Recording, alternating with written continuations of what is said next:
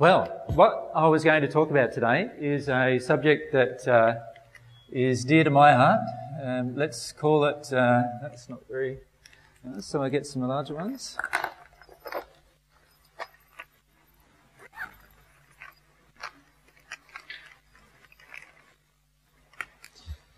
Let's call it the human soul as part of the human soul series of talks that I'm doing. And uh, this one is called Taking Personal Responsibility.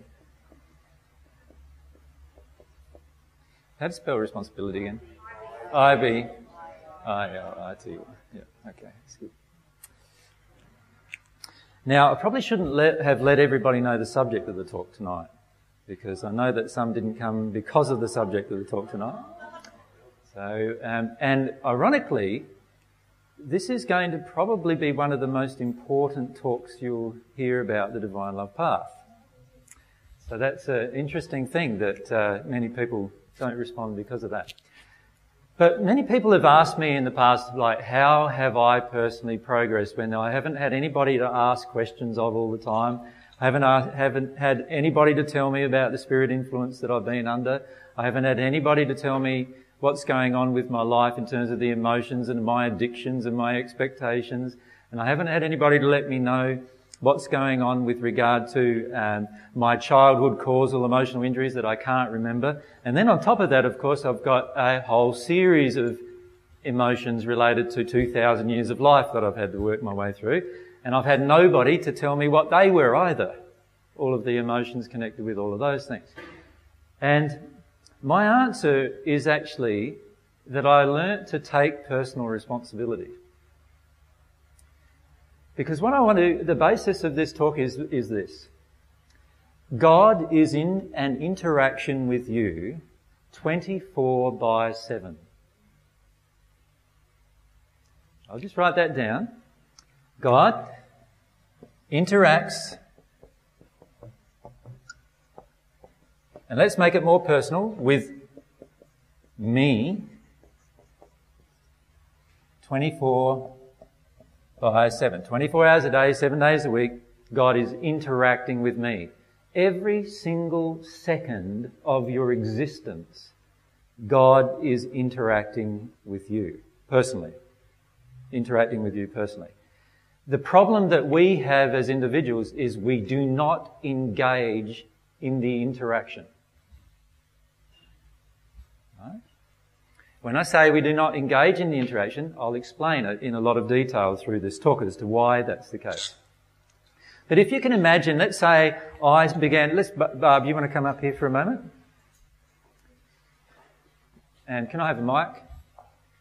Thank you. Now I'm going to totally ignore you, Barb, actually. And what have I just done? I've got Barb in my space She's here, she's confused now totally, and I am not interacting with her at all. I'm not even looking at her, I'm looking at you, and I don't want to talk to her at all. Now, she is still present, is she not? She is still there? Is she still there? Oh yes, she's still there. And, and I am just totally ignorant of the fact that she's there. Constantly there. Still there? She's still there? Yes, she's still there. So she's constantly there, and yet I am refusing to interact with her. That's exactly what we are doing with God most of the time. Thanks, Barb. You didn't even need the mic, did you? And the reason why we do that is because while God is constantly interacting with us and constantly aware of every single moment of our existence and every single tiny thought that you have and every single emotion you feel, God is totally aware of every single one of those things that are going on inside of you at every single second of your existence, whether you're here on earth or whether you're in the spirit world. And God was actually interacting with you even before you came here Although, because you were not yet aware and not yet had any free will to exercise because of the unawareness, you didn't know it then. But we have the ability, as soon as we become an incarnate being, to know that God is doing this with us. Does that make sense to everyone? So if you can just picture God is right there next to you every single moment of your existence. But what happens inside of us is we do all sorts of things to stop the interaction from occurring. And as a result of that, it's like God isn't there 24 by 7 for us. It's like Barb was just sitting there at the back and I didn't ignored her. That's what we're doing most of the time with God. Does that make sense to everyone?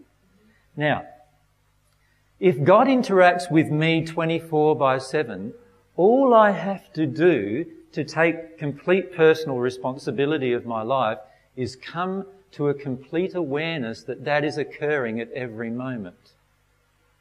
This interaction is occurring at every moment. Everything that happened to you today, God knew about and God was aware of and God wanted to be involved in your life with regard to those things. But we often feel that God isn't involved, God doesn't care, and we have a lot of other emotions about it. But it's very important to understand that from God's perspective, He is present there all the time in our lives, 24 by 7. Now, once I understood that as a feeling, and, and that, that feeling began with me uh, 2,000 years ago, pretty much. I was a very, very young child, uh, just above a couple of years of age, about two and a half years of age, playing with some creatures as child do, some scarab beetles back in the Egypt at the time. And, and I was becoming aware that every single feeling I was feeling, there was some kind of response inside of me. Now I wasn't conscious of it in terms of a, a, a conscious thought, at this moment because I was very young, obviously, and not very developed. But then as I was growing, I started experimenting with this awareness of this truth that God is interacting with me 24 by 7. All I had to do was be, to become aware of it. And, and sure enough, as my life developed, uh, over the coming years after that, so by the time I was six or seven years of age, I was very conscious of the fact that there was an external presence who was an individual that I could receive love and communicate with, who could also communicate with me if I was aware of how the communication would actually occur. And God was interacting with me not only by a personal interaction, but also all of her laws were interacting with me 24 by 7 as well. So I started to become aware of, say, things like the law of attraction, which you've heard of, right? and how that affected me. And then I was become aware of the different laws of like cause and effect, for example.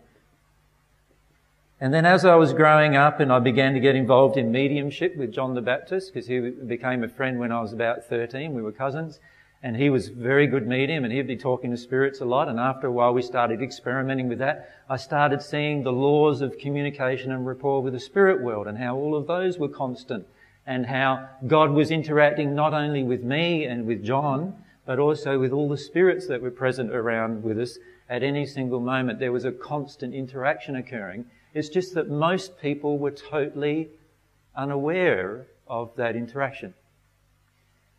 Now, once I understood that, once I started to understand this one principle that was so important to understand, I then realized that the only problem with me becoming closer to God was all to do with me.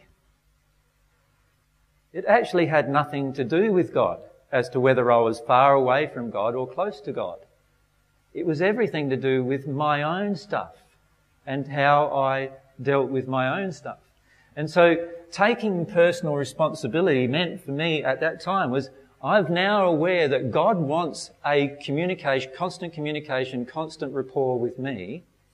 And yet what I was doing at different moments was detuning myself from that and then retuning in at a different time and then tuning out again and tuning in again and tuning out again and tuning in again and so forth. And that's what was the cycle occurring. And then I started becoming aware that actually for most people, they weren't even tuning in to the awareness that God was there 24 by 7. And they didn't even, half the people didn't even believe in God as a personal entity, and so of course couldn't have a personal interaction. Now, once I started to aware, become aware of this and experimented with this over and over again, it became a reality to me that God was ever present in my life and also wanting to be ever present in everyone's life. And the only thing stopping me from interacting with God, how God wanted me to interact with God, was my own condition, my own feelings, my own emotions, and so forth. And that meant then that if I wanted to become at one with God and I wanted to become at one with God's truth, that I had to change. Everything was, the onus was on me to bring myself into harmony if I wanted this relationship, to bring myself into harmony with how God communicates and with all of the laws that God had produced to allow that communication to exist. And so I started realizing that this, this part of personal responsibility was perhaps the most important thing that I could develop within myself. To take personal responsibility for absolutely everything in my life. Now, later in this discussion, I'll talk about what responsibility is and what it isn't. But let's look about, look at the areas in my life then that I had to look at as to where I wasn't or was taking personal responsibility. So first, I started to go, alright, God is interacting with me in a physical way 24 by 7. In other words, everything that God had created allowed this physical body to exist in this physical realm and allowed me to express myself through this physical body. So my physical body, being in the physical body was a very, very important part of my connection to God. Now, if you think about it today, many people tell you that your physical body and being in your physical body is not important connecting to God. In fact, many would rather that you detune from your physical body or go into some kind of metaphysical state through meditation to tune to God. But I actually realized really early that actually God created this body so I can interact with God with this body. So I had to look at firstly, what areas would I need to take physical personal responsibility?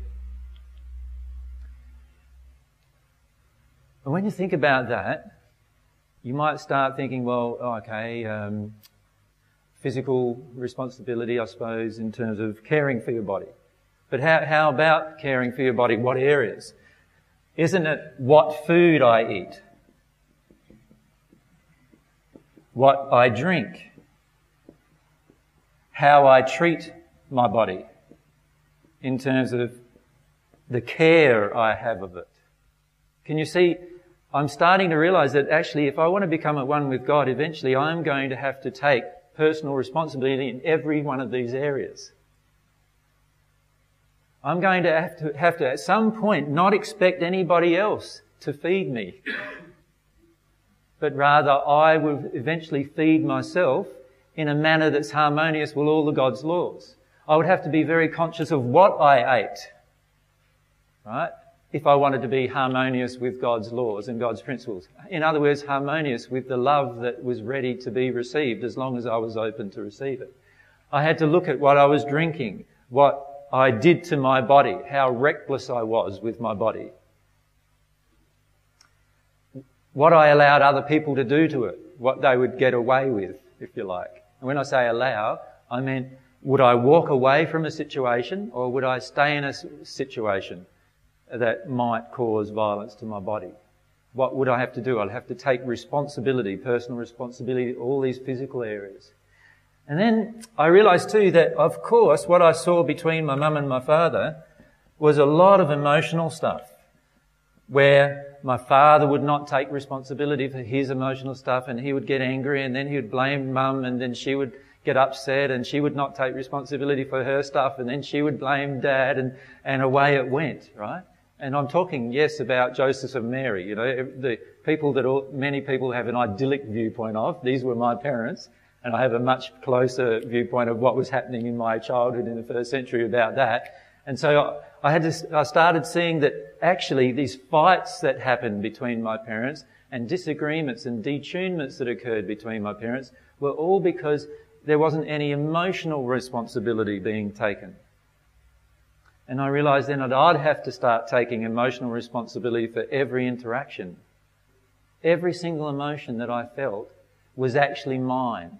Nobody else could feel it. And I started realizing that nobody else could actually feel my emotions if they were detuned from their own either. And I started seeing the relationship between emotions and detunement from God. How do you know God is present if you can't feel God's presence? You don't know, do you? It's like God isn't even there. So I started seeing I had to take personal responsibility with all of my emotions. And then on a spiritual level, I started looking at how people would disown responsibility spiritually. So in the in the in in the time in Egypt, it is before I was 13 years of age, and um, what would happen is all the people trusted the priesthood for the interpretation of the, prof- the prophets that I was reading at the time. We were t- taught to read it at quite a young age, and what we had to read was what you would now call the Old Testament in the Bible, much of that, which, which was the prophets that I was interested in. And what we would have to do is read it. And what I, what I realized was that every single person who ever read it trusted the interpretation of the priest as to what that meant. And I started seeing how everybody started to not take any personal responsibility there either. What they were doing was they trusted what the priest said, and then they blamed the priest if he was wrong. And this is a, a product of, of doing this and not taking personal responsibility. The product is we start to put our trust in others, and then when they're wrong, we then blame them. And actually, we like that system, many of us, right? We like to be able to blame someone else because that means we don't have to take personal responsibility and see it was a choice inside of us. And I started seeing that the entire priesthood, which if you could think of it now, the entire religious structures that we see in the world today, what I, what I call the priesthood back then, was actually constructed in order to help people not take any personal responsibility of their relationship with God. They were so called the intermediaries. They became the intermediaries of their relationship with God. So instead of me or the average person having a relationship with God, I had to go through a priest to have the relationship with God. Assuming, of course, that the priest felt more of God than I did and knew more about God than I did and so forth. And then I started realizing that actually that whole process was not taking any personal responsibility for my own relationship with God. And so what I began to do then was start to look at, alright, if I wanted to have a relationship with God, and by the way, obviously, I had spirit guides guiding me through these awarenesses, just like you have spirit guides guiding you through your current awarenesses today, right? I had spirit guides guiding me through all of this process who helped me come to terms with many of these things, right? And so after a while I realized that there was a lot of different areas in my life that I was going to have to take complete personal responsibility for. Just me. Nobody else was responsible. Even my mum and dad were not responsible. I realized. So by the time I was a teenager, I realized that nobody in the entire world was responsible to help me physically, to help me emotionally, or to help me spiritually. The only person that was, was me. I was responsible to help me physically. I was responsible to help me emotionally. And I was responsible for my spiritual connection with God. Now, for many of us, that sounds like a heavy burden because we, we want someone else to come along and help, help us on the road, right? But actually, in a lot of ways, it's the most freeing thing you can ever understand. Because if, if only I am responsible for my connection with God and no one else can actually help me and no one else can, in, in the sense that no one else can take responsibility for, for what I'm doing and no one else can do the emotions for me and no one else can make the spiritual changes for me, that means that I have total control over what changes I make within myself as long as I'm willing to be God reliant. So if I can focus on God reliance and then take personal responsibility for everything God is telling me, then I'm going to progress towards God. So I'd like to put it to you that actually God is in your face trying to tell you truth 24 by 7. Now, some of, some people have come out to live with me for three or four days and they know what it's like having a person in their face 24 by three days. right? And most people get very angry and very upset and very, like very distraught at times. And, and some people have got so angry and so upset that now there's a whole like internet followings of them getting angry and upset about what I've said. Does that make sense? Well, you imagine what it's like when you recognize that God's in your face 24 by 7 with truth. When you actually take real responsibility for that. What's that going to feel like initially? You're just going to be overwhelmed with the constant bombardment. Now, many of you who have children, when they're very, very young, notice that you get overwhelmed quite a lot, don't you? Like there's this law of attraction going on with your children where your children is con- are constantly reflecting back at you their, your own emotional injuries. Now at the time, as parents, we don't think that. We think there's just something wrong with the child. What's wrong with it? I don't, I've got no idea and we get into confusion, but we're overwhelmed by the constant emotions they're going through and I'm getting triggered and I'm trying to nurse them and trying to feed them and trying to this, trying to, and we're in this busy period, like, and, and everything's bedlam. And yet, really, all it is is demonstrating to us that truth is available to us 24 by 7, actually. Right? And our child is reflecting that to us. Usually uh, all their awake moments and sometimes half of their awake mo- and half of their sleep moments half the time, right? And they are reflecting those things to us constantly. Now if they can do that, then what do you think God's trying to do with you? God's trying to constantly connect with you and connect you to the truth. And the only thing stopping God from being able to do that is you. The only thing stopping God is me with my own personal relationship. So, if I don't take personal responsibility in all these different areas, what's going to happen is sooner or later my relationship with God will stagnate. I will be ignoring God in certain areas of my life, and that will of course have its own effects. Just as if I was ignoring God's laws in certain areas of my life, it's going to have effects. Now, every time I refuse to take personal responsibility, the result is always going to be one thing, and that is pain.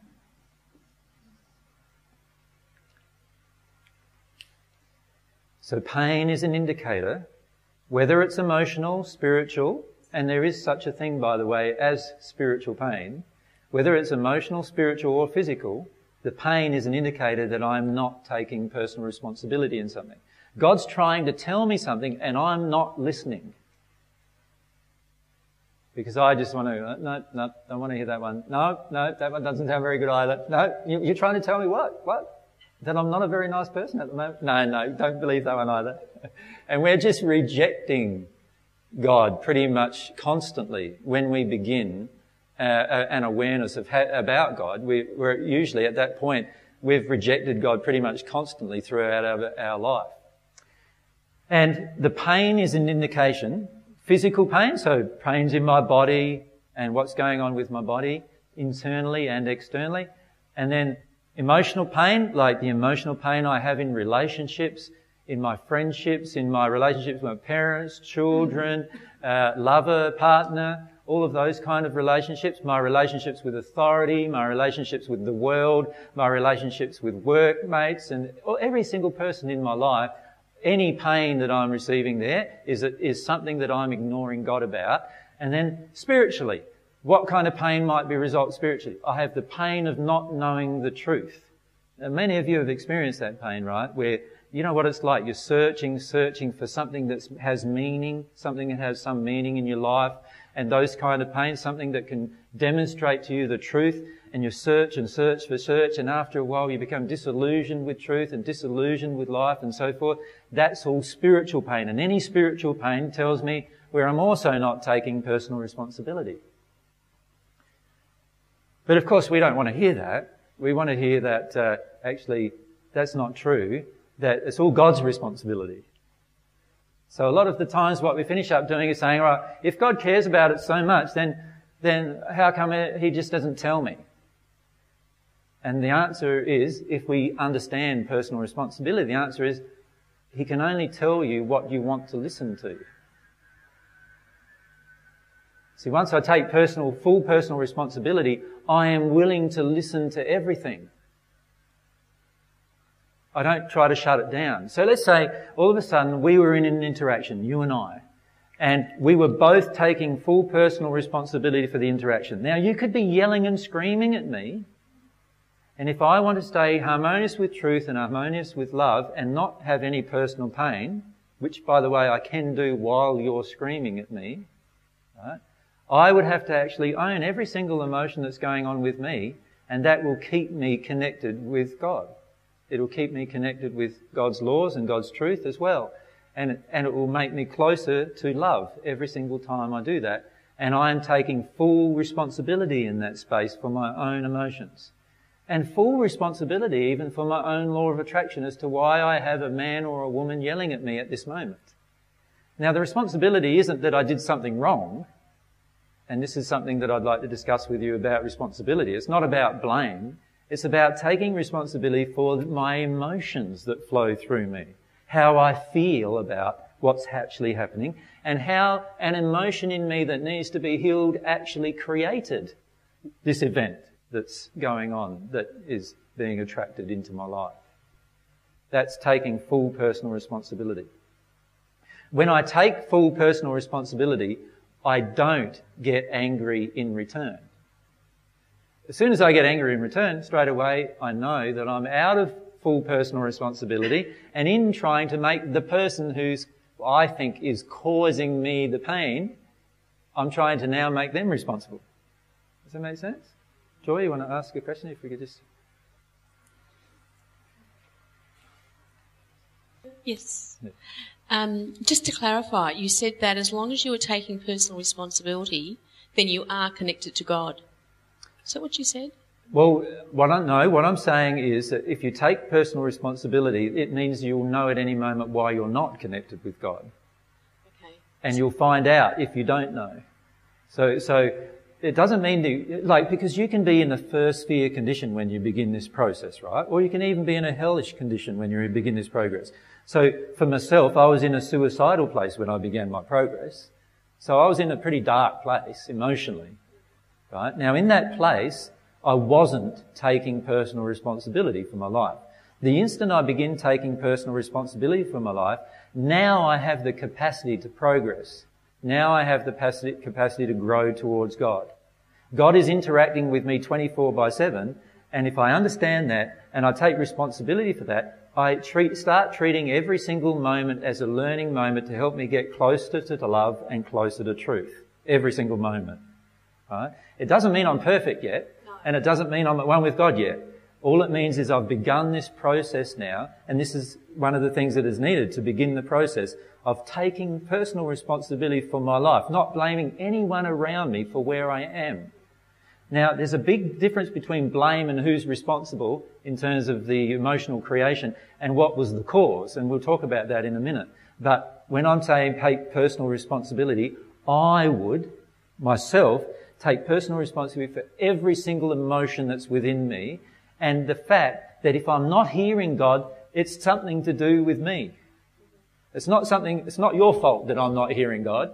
So I can't come along to Joy and say, Joy, why can't you tell me why I'm not hearing God? Like, straight away I'm out of harmony with personal responsibility because, because actually it is my, there's something inside of me that causes me to not hear God. And you might know, and I might, I might be able to come to you and say, please, Joy, if you know, can you tell me? That's totally different than saying, Joy, why don't you tell me? Like, uh, what, and projecting rage and anger at you for the, and that basically is trying to make you responsible for my relationship with God. And this is what many do with me and have done through history. They've blamed me for their relationship with God or lack of one. And many of you will be, feel very inclined to do it now, by the way, to blame me for your own relationship with God or your own lack of relationship with God. Does that make sense? And you don't, and the key is, nobody else in your entire existence can be ever blamed in terms of, can be accurately or truthfully ever blamed for your own lack of connection with God. Right? There are certainly many creations in you that they are responsible for emotionally, which is a different subject which we'll talk about in a minute. But in terms of taking personal responsibility, it doesn't matter what's happened to your entire life, you are capable of listening to God as long, at 24 by 7, because that's what God created you to do in the end. So you're capable of it. The fact that we're not doing it is because most of the time different emotions kick in and I don't want to take responsibility. For example, I don't want to take responsibility for what I eat. I want my wife to cook my meal every night. Straight away I'm out of harmony with personal responsibility. I don't want to take responsibility for how I treat my body. So, you know, I get to 45 years of age and I start getting cancer and then I want everyone else to fix it not taking any personal responsibility the fact that I must have created it somehow. There's some emotion in me that must have created this. And, and my expectation that everyone else fixes, fixes it is taking the responsibility away from myself and blaming others. Does that make sense? And with regard to spiritually, I can blame, you know, the, the Catholic priest or the nun or the, or the, you know, Anglican fellow who was really bad to me or, you know, the Baptist minister who was a, like, whatever, and then I can, or I can blame the Buddhist monk or I can blame anybody. And uh, rather than actually take personal responsibility for the fact that I listened to them. And I then made some choices about that listening to them. And I trusted the fact that they must know more than me. And that it was my choice, not somebody else's choice. Can you see how personal responsibility is a very important part of your progression. Uh-huh. Now, if you focus on taking personal responsibility in your life for your entire life, you automatically bring yourself into harmony with many of God's laws. Right? And that's a, that's a beautiful fact that we need to come to realize. That once I own everything that's going on inside of me and externally in my environment, and I own it, I am now, at that moment, now enacting or, or working in harmony with the laws that God has created to bring me closer to God. So straight away my life's going to get better in that regard in getting closer to God. And it's the areas where we don't take personal responsibility that are the most difficult for us to give up. Remember a few weeks ago I gave a talk about addictions and expectations? Expectations and addictions. We become, here, yep, we become so addicted to certain things. So if I'm a man who goes to the work every day and I'm married and my wife started cooking when we got married and she started cooking lovely meals and I was quite impressed with that. I like that and I come home every night and wow, there's another lovely meal and so I sit down and enjoy a lovely meal with my wife. And then the next night, wow, she's also cooked another lovely meal and so I come home, sit down in front of that, eat that lovely meal. By the third night this is happening, it's sort of, I'm starting to see actually I don't have to cook for myself anymore. Right? And if I've come from mum cooking for me for 25 years, straight into my wife cooking me for, for, for the next, you know, 20 years, do you think by the time I'm 45, I'm going to actually have a longing to cook for myself? Of course not. Because everybody else is doing it for me and has done it for me all my life. Right?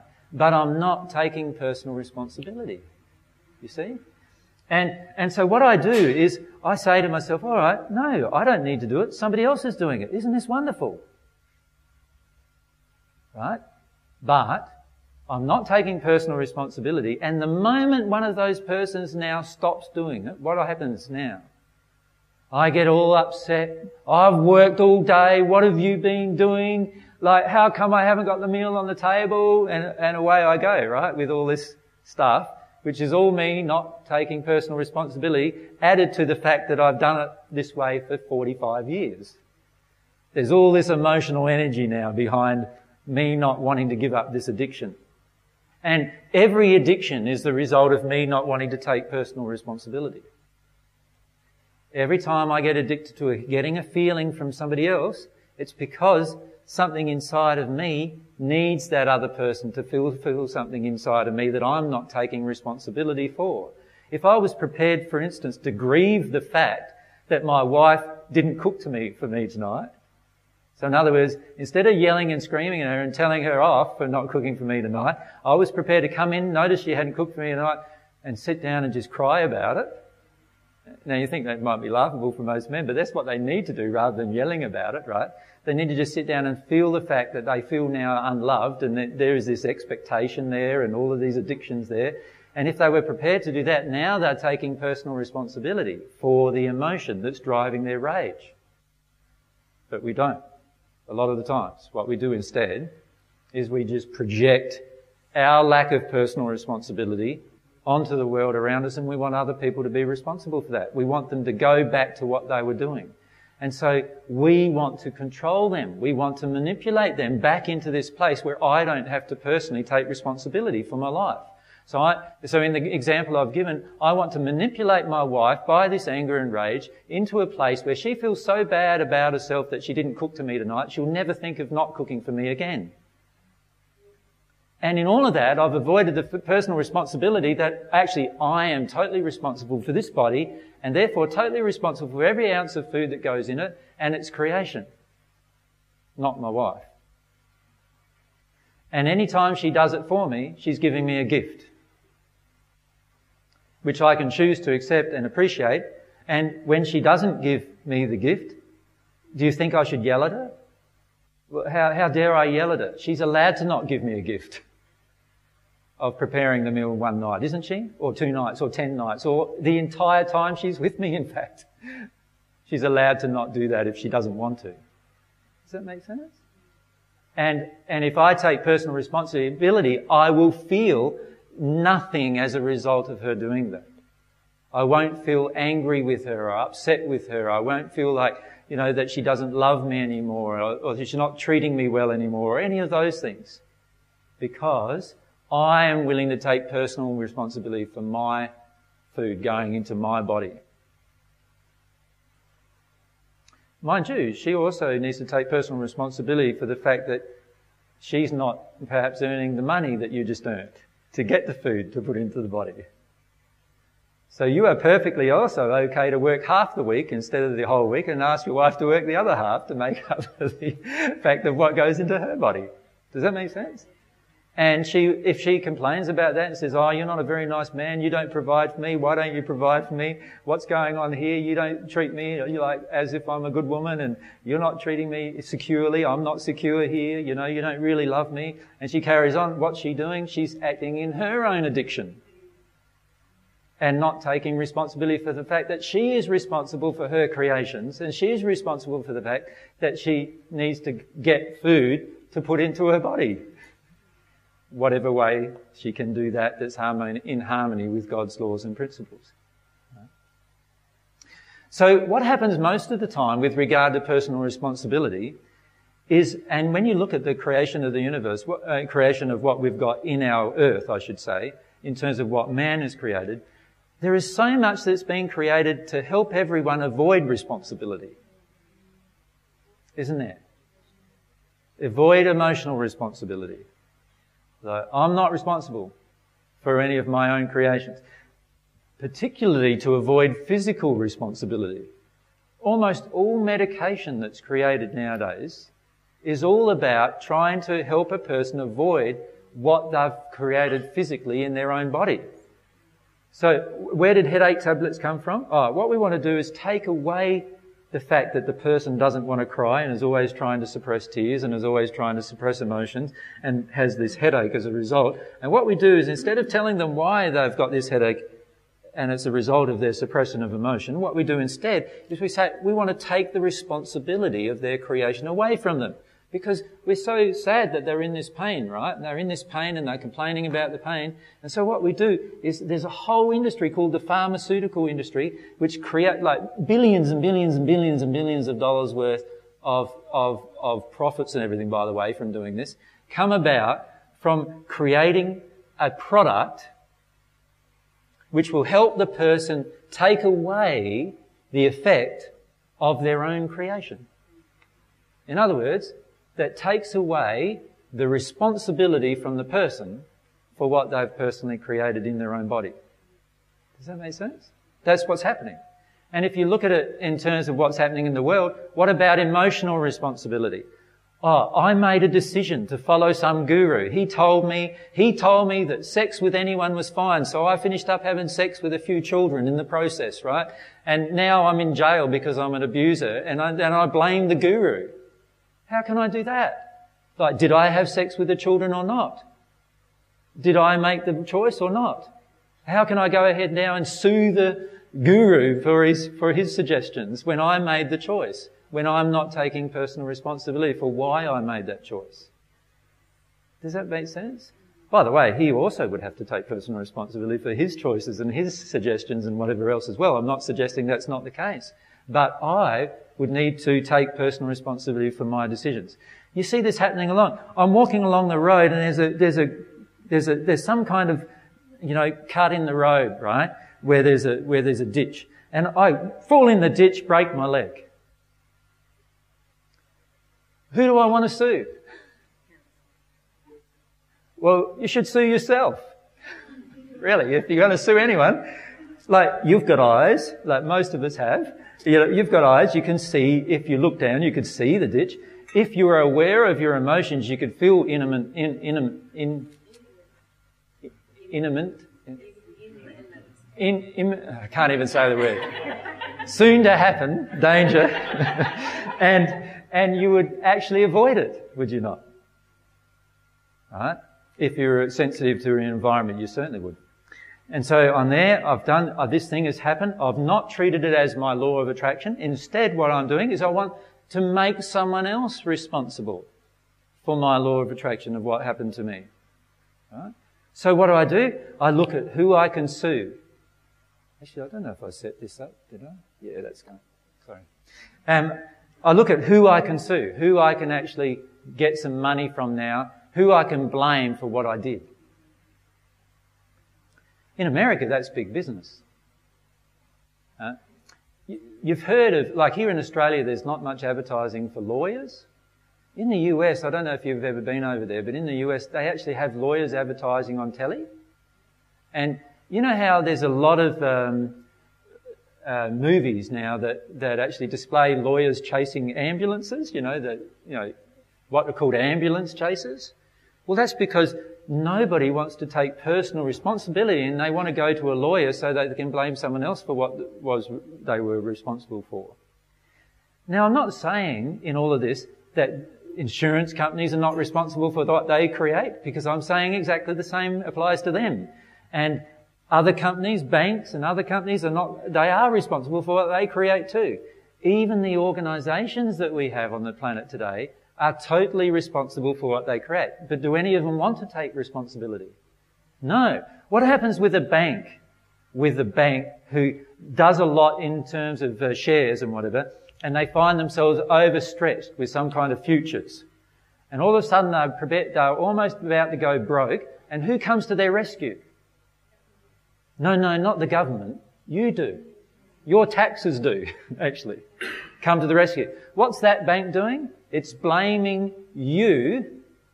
It's making you responsible for their decisions. That's what it's doing.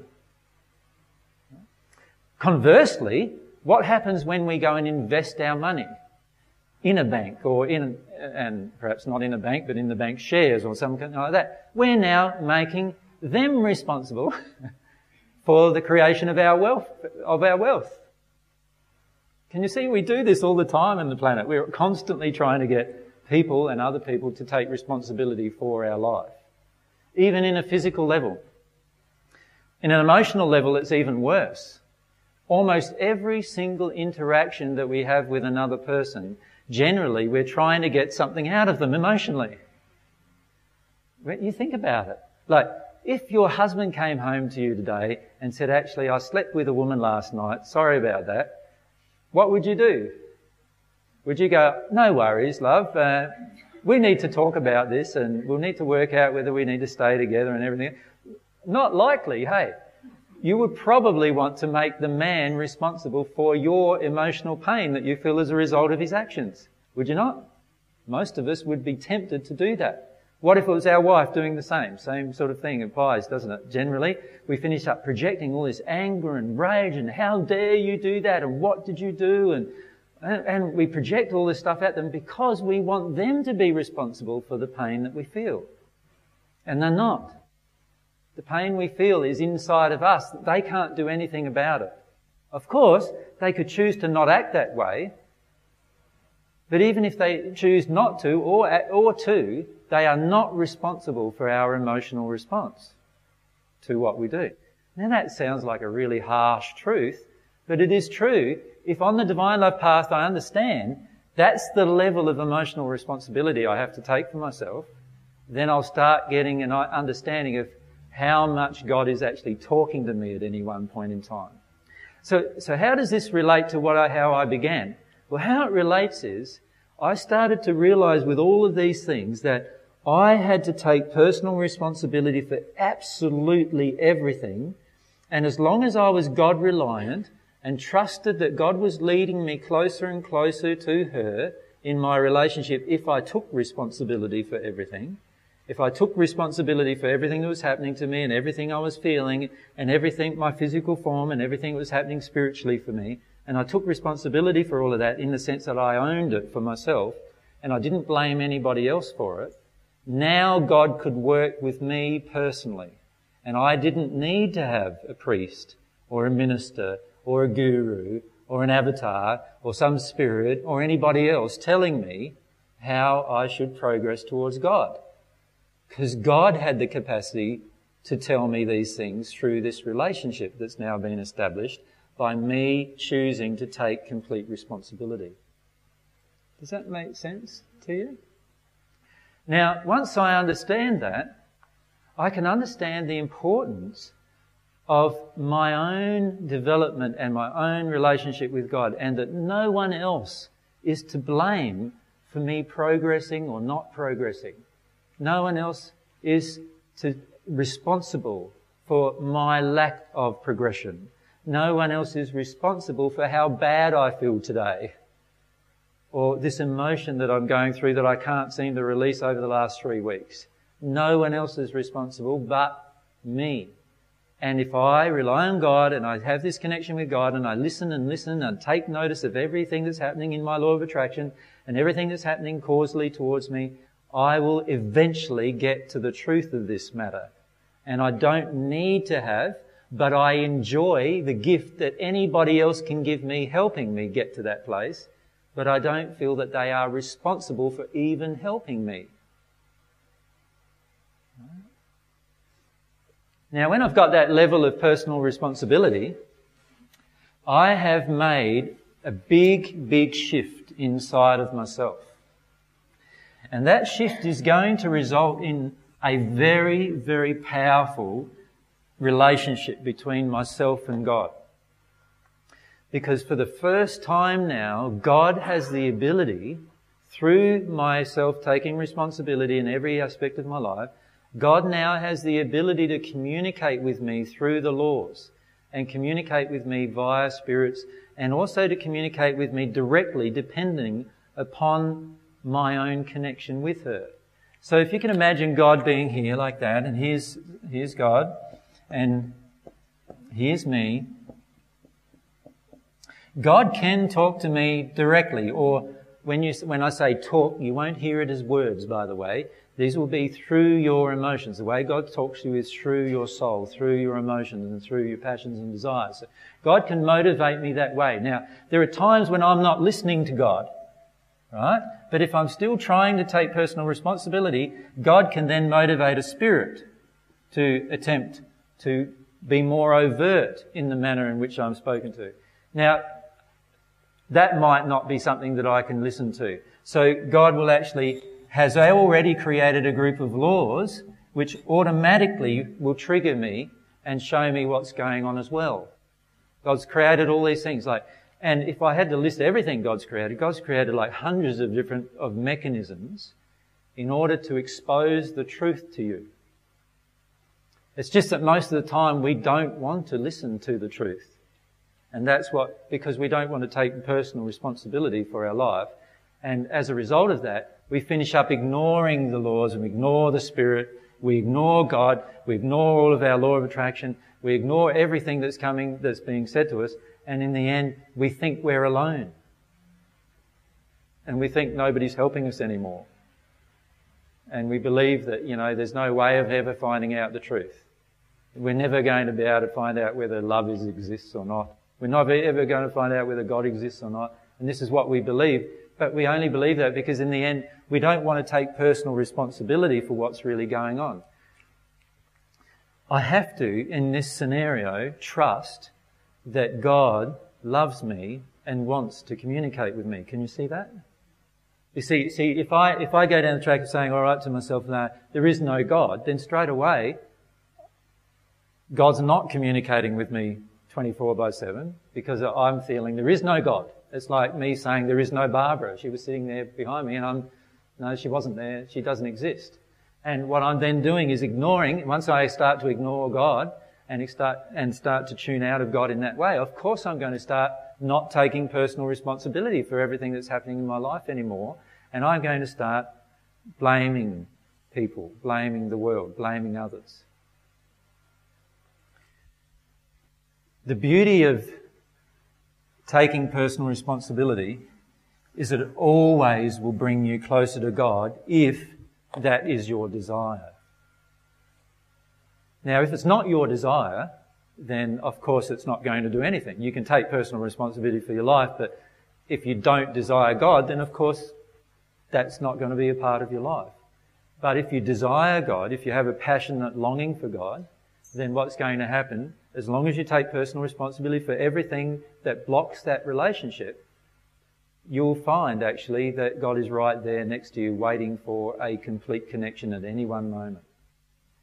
And the only thing stopping me from actually feeling this connection is my own state. Something within me that I'm not taking personal responsibility for. Now, if I do that, I will actually long for truth. So this is one of the results of doing that. I will long, I'll have a heartfelt longing for truth 24 by 7 as well. So a little child comes up and says, Oh, you feel real angry, and walks away. And I just laugh at it. How does a child think? A child wouldn't know whether I'm angry or not. I remember I was with one child, he was three years of age, and um, there, were, there were eight adults in the room. And he just came in the door from playing he stood in front of each adult and told them exactly what their emotion was. And then he walked back out again. he said, You're angry with your mother. You actually want to kill her. You're... And the guy who she spoke to in that moment said, What? What are you saying to? You're angry with your mother, the child said. The three year old child said, You're angry with mother and you want to kill your mother. Just as a three year old would say it, right? And then he went on to the next person, right? And this guy's going, I'm not angry with my mum. Mum, mum was there in the room. I'm not angry with you, mum.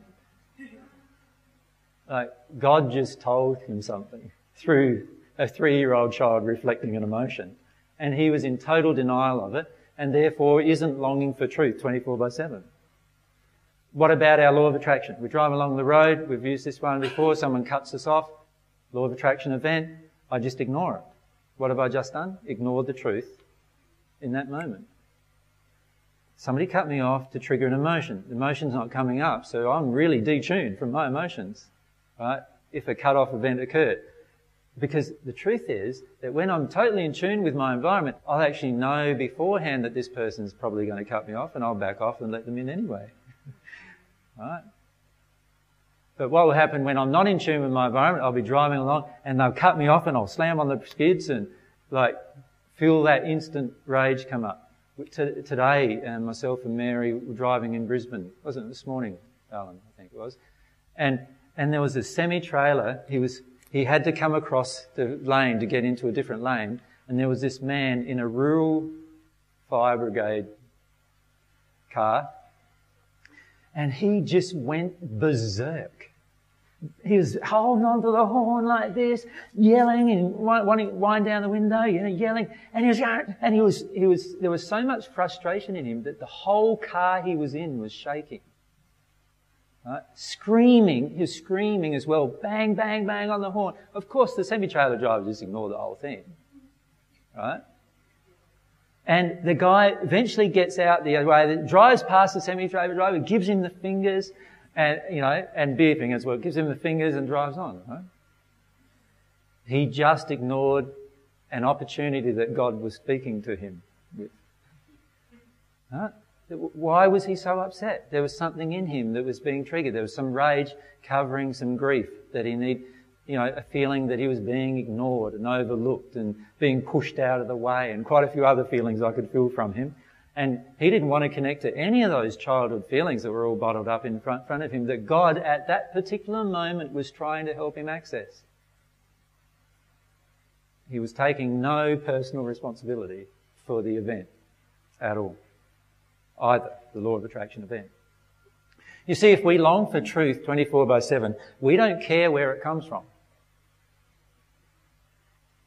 You don't care if it's a child that comes and tells you. You don't care if a little tiny two year old comes up and bites you in the leg. There's a law of attraction event, right? Something's going on. You would actually work out what's going on. That's what you would do. You would allow yourself to feel what's happening. If I long for truth 24 by 7, I don't blame the child or its parent, perhaps. But rather I feel what my own emotion is about all of these things. I allow myself to feel it. I take personal responsibility. Rage and anger is a great indication that I am not taking personal responsibility in that particular moment. Does that make sense? Right at that moment. In fact, what I'm doing when I'm in rage or anger is demonstrating that I am not listening to God in that moment. Because if I was listening to God, I wouldn't be in rage and anger anymore. I would be usually in grief or some other emotion where I'm releasing something that that law of attraction event brought me. When you take personal responsibility, you have a desire for truth all the time. It's not, not one of those, not one of these things, yeah, yeah, I long for truth. Don't tell me anymore. Don't tell me anymore. Like, I don't want to hear anymore. I've had enough today. I can't cope with anymore. It's not like that, right? It's like, no worries, bring it all on one after the other if that's how it's going to be. Right? Remember that your soul, at any one point in time, here's your soul, at any one point in time, it has a whole group of emotions, some of which are healed emotions that are harmony, in harmony with love. So let's put them into two categories. There's ones that are harmonious with love, and then there's ones that are only harmonious with fear and error and untruth, right?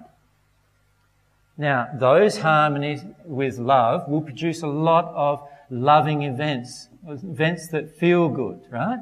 So, yeah, my wife wants to make love to me. That feels really good. Nice event for me, right? That's a positive thing from my law of attraction. Make sense? Right? My wife totally ignores me tonight. Now we're talking about another different law of attraction that I need to actually work my way through. Uh, an opposite law of attraction, something based on fear and untruth and error inside of me in my response that it's triggering. I need to feel that.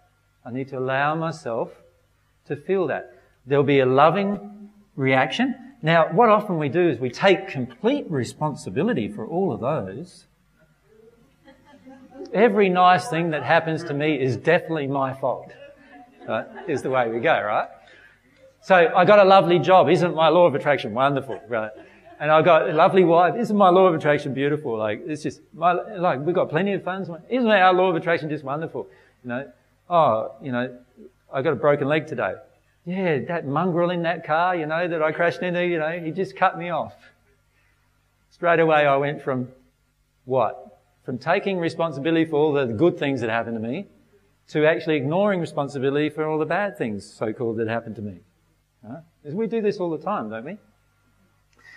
But if I long for truth 24 by 7, I would say everything that's happening to me right now is a part of something that's going to help me heal something inside of myself.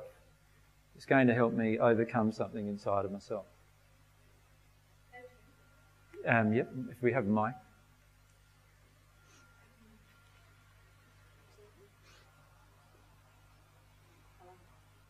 I think it's on, yes. Um, you use the word God sends you and law of attraction together. Can you just explain the relationship between? Well, firstly, God created the law of attraction. So the law of attraction is God's messenger of truth to me, is it not? So, so really I could treat my law of attraction as actually God is telling me something, couldn't I? I could say, uh, basically I'm saying with the word law of attraction, that's a nice sort of metaphysical way of really saying that God, who created the law of attraction, is through the law of attraction telling me something that's inside of my soul that either is great, because my law of attraction showed me that it was great, or is actually need, in need of healing, because my law of attraction is showing me that it's in need of healing. So the law of attraction is God's messenger of truth to me. Yeah? So I can interchangeably say, God is showing me, or my law of attraction is showing me. Because God is working through my law of attraction to help me through things. Of course, that's not the only mechanism God has. You know, we talked last week and last few weekends, we talked about desire, right? And how desire activates other things occurring, to activates other mechanisms for us to find out truth. So if I have a desire for truth, if I'm actually longing for truth, it's not just my law of attraction that's going to be responding. People will come up and give me gifts of truth because of that desire, because I have a longing for it. And God responds to that longing. So, did not God create that law too? Of course. So can't I then say God responds to your desire? That everything in the universe is created around desire. He created this whole, the whole way you create is by having a desire. So therefore, if that's the case, if God created this entire universe like that, then surely isn't that saying to me that actually God created this aspect of having a desire and what it does. So God is showing me because of my desire. Does that make sense? So everything that God has created is just perfect and wonderful in the way of showing us how we can get closer to God. Of course, God has also created, uh, so you could call that, if you like, a positive feedback system. Right? In other words, a feedback system that shows us that we're on the right track and you could say what's a negative feedback system is a feedback system that shows you when you're on the wrong track. And God gives these feedback systems to you constantly. Every single moment of your life is a response of a feedback system that God has created at some point to demonstrate to you where you're out of harmony with divine love and where you're in harmony with it. And taking personal responsibility for your life is great because it exposes all of those things. Now let's take this personal responsibility though a little further. Because all of what I've discussed so far is really about natural love. In a lot of ways, right? In the sense that God is demonstrating to me at any one moment when I'm out of harmony with love that is, that I'm capable of expressing. In other words, the love that's coming from within me to the universe, I'm capable of expressing in complete harmony with perfection and when I do that, um, I will be actually taking full personal responsibility for my life. However, there's an area of my life that I'm still not really taking full responsibility for, and that is my direct connection with God.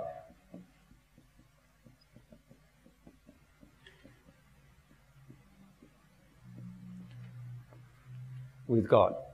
Now, that direct connection with God is dependent on me longing for God's love. Me growing, my soul growing beyond the capacity of an average human soul into what we could call the divine soul. And that is about longing for love. And that has to ha- also come from the heart. And I also need to take personal responsibility because God is waiting for me to activate this longing inside of my own heart. In fact, the soul is created really cleverly, actually. When you see this in the spirit world, and there'll be a time in the future where you will see this uh, in the spirit world, here's your soul. Here's God. And I'm not drawing God smaller um, saying that he's smaller than you, but so there's your soul and there's God.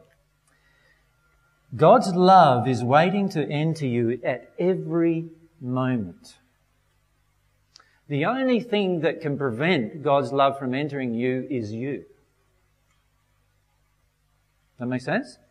And the only thing that prevents it, so in other words, we've like got if, if this is our soul, if you picture your soul as bigger than you, surrounding your two bodies, surrounding your physical body and your spirit body, we've basically got around our soul a blockage, like a wall, a barrier, that prevents this love from entering us. And what opens that barrier is only one thing, and it's a pure desire which the Padgett messages, if you've read them, call a longing. It, and the beauty of a longing is it actually opens this part of your soul. If you start longing for divine love, longing for God's love, assuming God's an entity and you're longing for that love, what it does it, is it opens a part of your soul that has never been opened before. And in fact, you can keep this part of your soul closed for the rest of your existence if you wish, as far as it is known.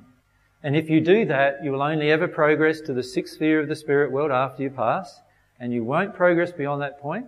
Infinite progression is only available to those who are willing to open this part of their soul. It's a part, it's a bit like a part of you that you need to, to, to, uh, that's under your control that you need to open before before divine love can flow in, it, it's like you having control of a bottle. And I've obviously, let's draw a, and the bottle has a, has a lid. Right? Now, let's say this bottle is like a, um, an expandable bottle. You know, like one that has a, has a stretching size, like a balloon right? Which is really what your soul is like, actually. Now, the only thing that's capable of expanding is, is, pressure. Some things coming into it, something coming into it that will fill it up and then fill it up beyond overflowing that it can expand into. But your soul before this point of this opening, this longing, is actually like a bottle of glass. In other words, no matter what you do, it's never going to be different than the bottle of glass. It's going to remain the same shape, the same size. It's not going to stretch. It's not going to have a bigger capacity than it's got until, like, and I don't mean as it's got now. I mean as it's got in the perfect state, in the sixth sphere state. It's never going to have a bigger capacity than that. But as soon as you activate your soul and you take personal responsibility for your desires, and that's what activates actually this longing within you, then all of a sudden it's like taking the lid off this bottle and allowing, oops, allowing God's love to flow in and expand it. And it transforms the soul. It actually changes the soul into a new creature with totally different attributes and qualities. Totally different things that you are capable of doing that you couldn't do before. Right? And some of you will notice this beginning at a very, so once you start receiving divine love, you start feeling like, wow, I can feel people's emotions really easily now. Like I know what people are feeling. And then after a while, you receive a bit more divine love and you start realizing, hey, not only do I know what they're feeling, I also know what emotions are locked up in them now from their childhood. And, and then you progress a little more and you go, whoa, not only do I know what emotions are locked up in their child, I know what events caused those emotions that are locked up in their childhood. For some reason now I can feel all of this from them automatically. Does that make sense? And then you progress a bit more and then, oh, oh all of a sudden you start seeing spirits. Like, why is that? You know, that happened automatically too for some reason. I don't understand that. And then a bit more opens up, receive a bit more divine love, and all of a sudden you've got your capacity to feel the emotions of the spirits and feel their history and be able to speak with them. And then you let a bit more open up, right, at your soul level. And as you're going, a lot of changes are happening, right? Your soul is expanding in its capacity. All of a sudden you start understanding truths that nobody else seems to get. Why is that? Like, it just seems to come to you, like, for some reason. And you start understanding truths that no one else seems to get. And then you open up a bit further, and then you realize that everyone who is getting these so-called connections with God, these so-called gurus on earth and everything, a lot of them are actually just being influenced by spirits. You can actually finish up seeing the spirits transmitting information. Much of it's false, by the way, to these people. You wow, how come I know all those things? Well, you know all those things because you began to take personal responsibility, to ex- exercise a pure desire to long for God's love that opened a part of your soul, which now enables your soul to expand and gather all of these attributes that are a part of your growth. That's how it happens. But if you decide to not take personal responsibility and you say, all right, no, no, I don't agree with that. What I'll do is I'll trust this guru or that particular person over there and I'll do what he says for a while and do the metaphysical thing and and, and, you know, change my body this way or that way, you know, then I'm not actually exercising this pure desire towards God. What I'm actually doing now is I'm desiring that person, whoever that person is, to actually be my mediatory between myself and God. And by the way, if you do that with me, it's just as bad as if you've done it with anyone else. Right? So no one is your mediator between God and yourself. There is no mediator between God and man. Now, that's in direct contradiction to what the Bible, by the way, says. Because the Bible says that I'm the mediator between God and man. Well, if you believe that, you're going to have a lot of trouble in your relationship with God. Because I'm not. Do you think God would create one of his children to be the mediator for all the others of the children? Of course not. God wants all of you to have a personal relationship with God. Right? Now, certainly, one person, one child of God that's learnt more is able, able to tell others what he's learnt. Just like if you learn more about music, art, whatever you want to learn about, there'll be others who don't know as much as you on that subject. If you might be an engineer and other people might not know as much as you on that subject. You might be a scientist and other people won't know as much as you on that subject. Right? So God created all of us with these unique skills and talents, of which in the end we may know more than anyone else on the planet. Or anyone else in the universe for that matter, at some point, right? But none of that matters from God's perspective with regard to our relationship with God. When I take personal responsibility for that, realizing that God has always wanted a relationship with me and all I've got to do is have the longing for it and actually have the longing for truth and I take personal responsibility for the, fact that I don't have the relationship I want with God. Right? And look at all the things within myself that cause me to not have this relationship with God that I really want. Once I do that, now I'm able to progress and continue to progress no matter what anybody else ever in my life says or does or thinks or tries to do towards me. It doesn't matter. I will continue to progress on that path. Now what we finish up doing, unfortunately, is we finish up getting stagnant at times, right? So, you know, we're trying to listen to what God's saying to us, but we can't, we feel we can't. And there's all different law of attraction events that are affecting us, but we don't know how to interpret them and we don't know how, what we're feeling. And so at that moment, what we start trying to do is making others responsible for our relationship. So what we do is we run along to a medium. we say, what's my problem? And sure, if they want to give you a gift, they will try to help you with the problem you have. But, but oftentimes what I'm doing is I'm now projecting at them that they are responsible for what's going on with me. And I need to stop doing that. Nobody is responsible for what's going on with me. They don't have to help me.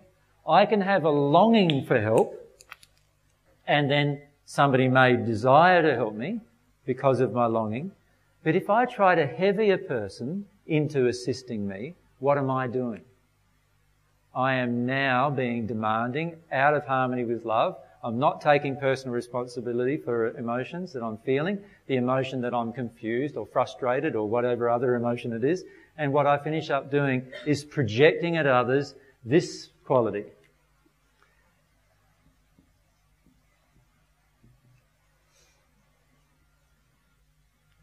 Blame.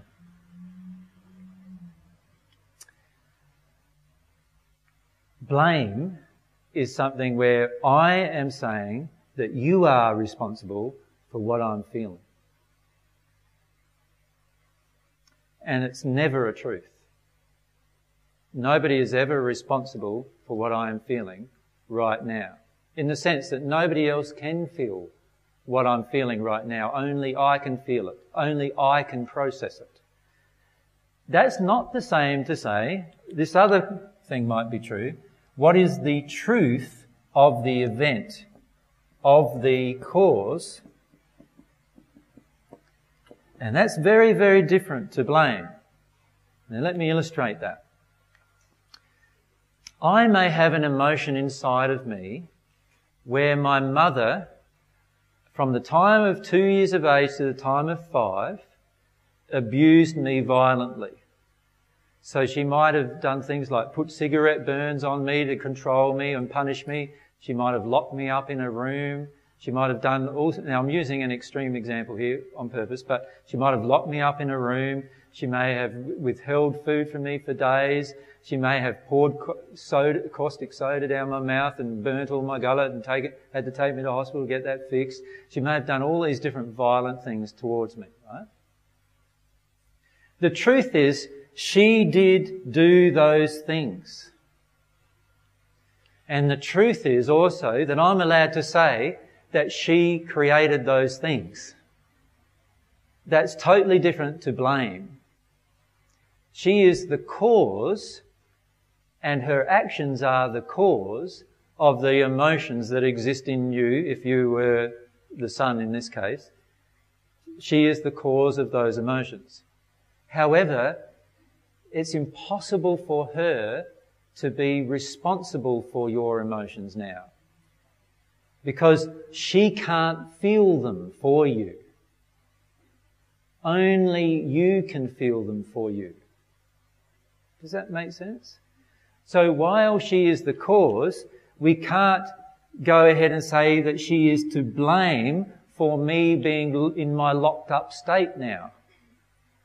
Because the only person that can take responsibility for me being in a locked up state emotionally is myself. In other words, I am the only person that can release it. Nobody else can do it for me. No matter how much I want to make her my mother, who in this case I'm giving, my, my own mother wasn't like this, but in the, in the case I'm giving, my mother who did these damaging things to me, right, she cannot feel my emotions about what I did. Now, there is a whole series of law of compensation things that will happen to her that she'll be having to feel as a result of her actions and the damage that she did for me. And only she can feel those things for herself. Nobody else can feel that for her either. But I can't, I can't make her feel what I'm feeling, no matter what I do. So I could get my mother in a room and do exactly the same thing for three years that she did for me when I was little, or to me when I was little, and I still can't make her feel my own emotions and release them from that. And that's the truth. Now, can you see on the earth today, what we want to do is we want to go into blame. So what we do instead of taking full personal responsibility is like somebody comes from another country and they kill our child. And then what do we want to do straight away? There's a big desire in us to, alright, I'll go to their country and grab their child and kill their child. They can just see what it feels like are they going to be able to see what it feels like for you? Of course they can't. They cannot feel uh, and they cannot release what you've got now inside of you, the grief that you've got inside of you. No matter what action you take, this grief is going to remain inside of you. So what's the point in going killing their child and creating a whole nother series of grief and pain and suffering? Because it doesn't actually get rid of the emotion that's inside of yourself. It doesn't release it. Does that make sense? Can we have a mic?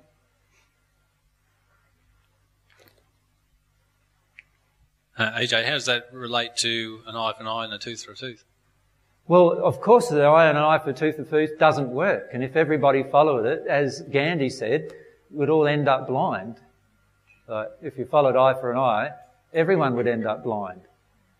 Because uh, you did something to hurt me, and I said, I punch your eye out, and then I punch your eye out, you've got to punch my eye out, and away it goes, you know, and the whole world would finish up totally damaged, which is what the world is ending up. The whole concept of an eye for an eye and a tooth for a tooth is a damaged concept and certainly not based on love.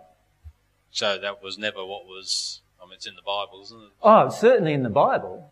Yes. And it was certainly channeled by a spirit to Moses, who was the person who channeled that material. But it didn't come from God. No matter how much God, Moses claimed it came from God, it still didn't come from God. It came from a spirit in the spirit world who had a very vindictive feeling about anybody who did anything of damage. And it's not based on love, it's based on justice.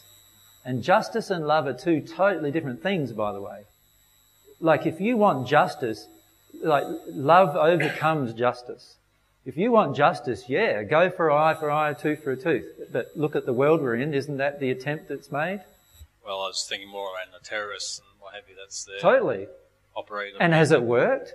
Like we've now got no terrorism because we went eye for an eye, tooth for a tooth. Is that the case? It's never ending. Okay, it's never ending, is it? It created more terrorism, did it not? Like, of course. You know, look at the wars that are going. How many children in, in Afghanistan and, and in, in Iraq have died as a result of this eye for an eye, tooth for tooth? What if every one of those parents decided, well, hang on a sec, my child wasn't involved in terrorism. Now I want to go to America and make a few of those people who killed my child have their child die. Let's do an eye for an eye, tooth for a tooth. In America, they're going to go and call that terrorism. Right? Like, how is that terrorism? That's just an eye for an eye, tooth for a tooth. So if we want to practice that, we get the world we've got. And, and it's a pointless process.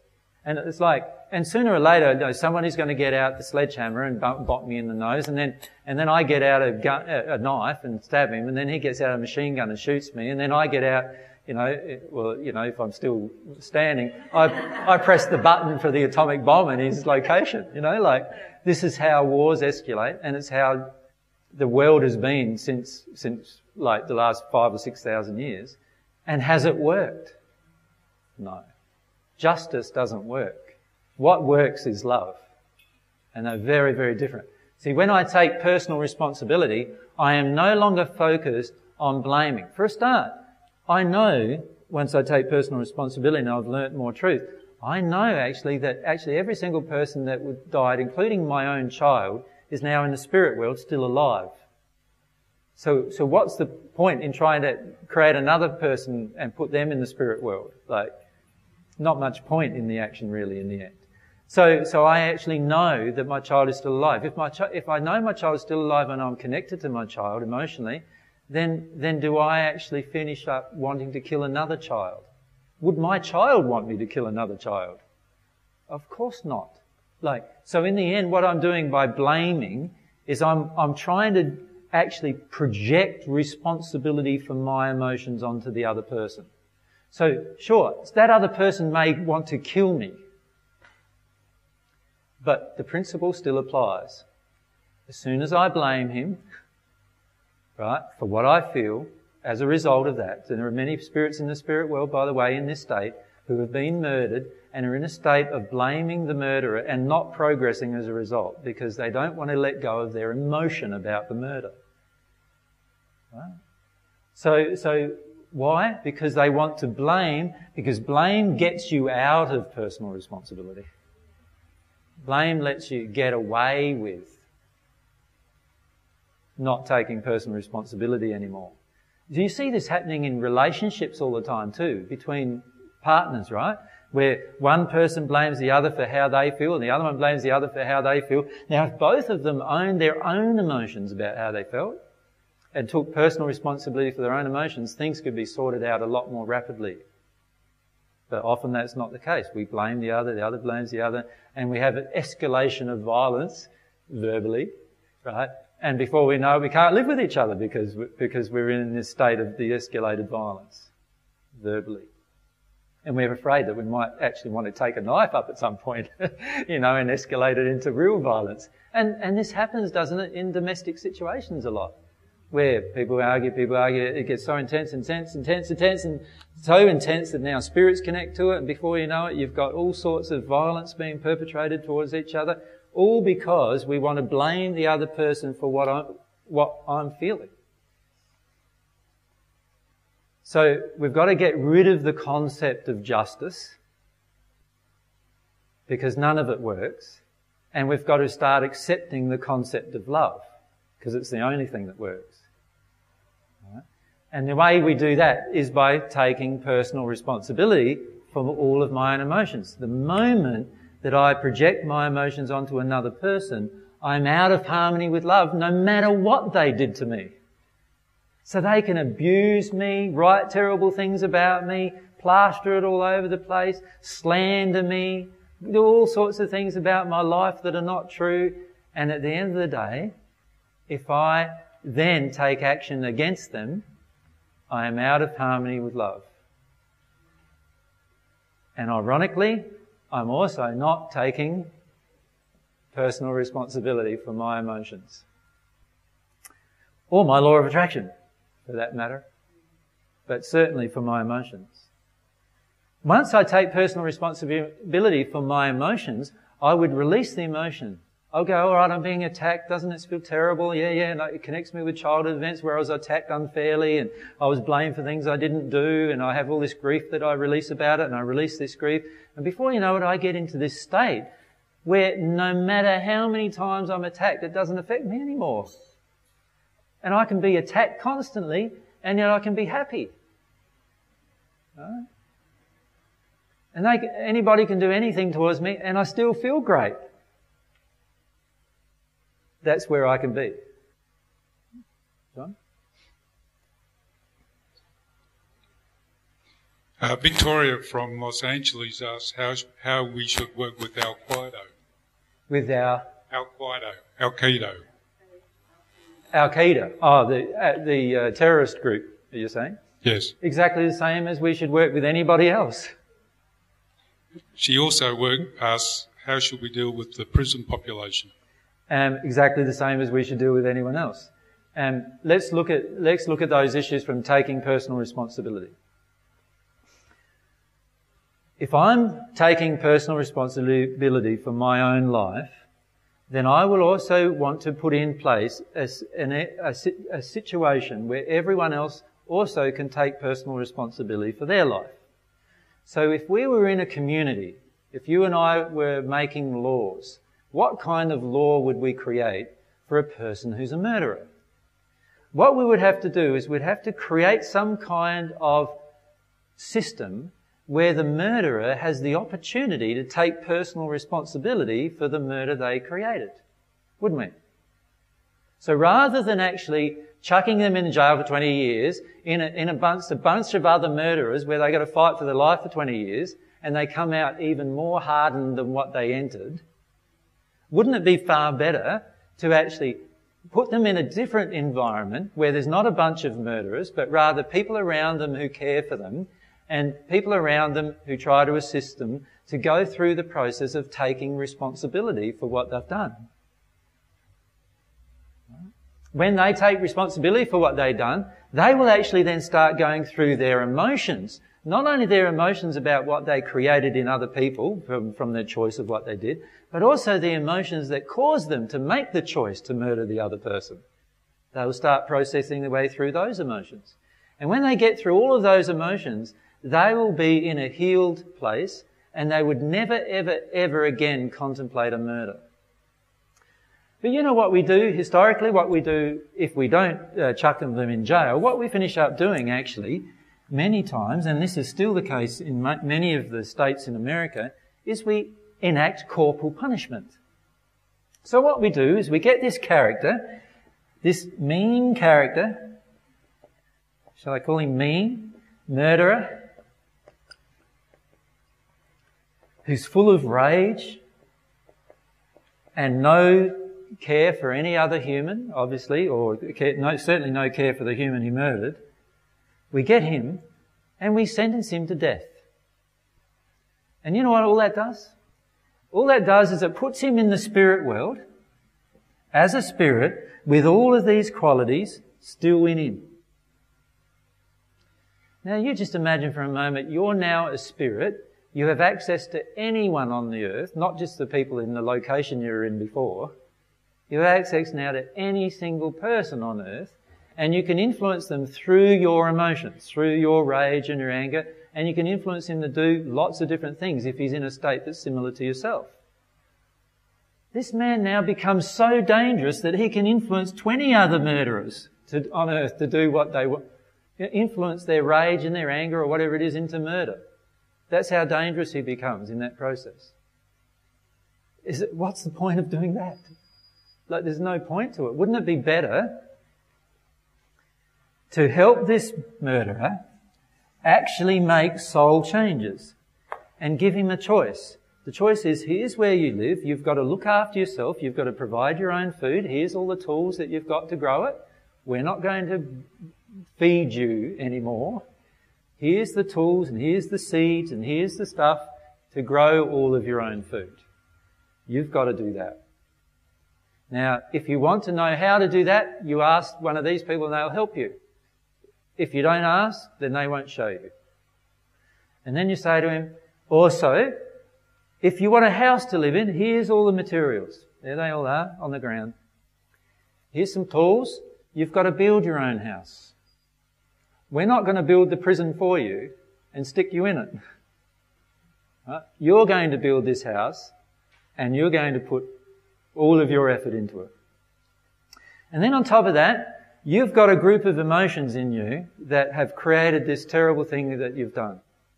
What we're going to do is while you are in this state where you've got those emotions, we are going to ask you to live in this location where you can build your own house and eat your own food and all your other things that you create for yourself until such a time as you have a longing to actually deal with the emotional reason why you did that murder. And as soon as you have a longing, a real longing to deal with the emotional reason why you did that murder, what we'll do is we'll provide some people to assist you to work through the emotions that caused you to do it. And then what we'll do is as you work through the emotions, you'll come up with lots of different feelings and all these things, and you'll need to work your way through lots of different feelings. And what will happen is as you release the different emotions, eventually there, we will feel from you, and the truth is if there were people helping them who could feel, you would be able to feel these emotions. We'll feel from you that you don't want to murder anymore. And when you get into that state, what we'll do is, you know, this wall that we've put around this compound where you've now got your house and your garden and your, and your way of life and everything. What we're going to do is we're going to take it down and move on. And that's yours to keep. Now, do you think there'd be a lot more murderers who uh, actually come out the other end of that system with some uh, with no desire to murder? Of course, right? But instead of doing all of that, what we do is we build these great big concrete jungles where they've got a cell block of a, a very very tiny cell block, and we put them in that, and we put them in that with all the other murderers. We call it a high security prison we feed them. So in other words, we have to pay now for what they've done. When, when, like, how ludicrous is that? Why should we have to pay for what they've done? They need to cook their own, get their own food and grow it and, right, do all of those things rather than we having to do it for them. They need to build their own prison with their own resources. If they've got a thousand bucks, if they've got ten thousand dollars in the bank, then that's all used to buy some of these resources. If they've got, if they've got no money at all, then we give them an allowance, a loan that they have to pay back.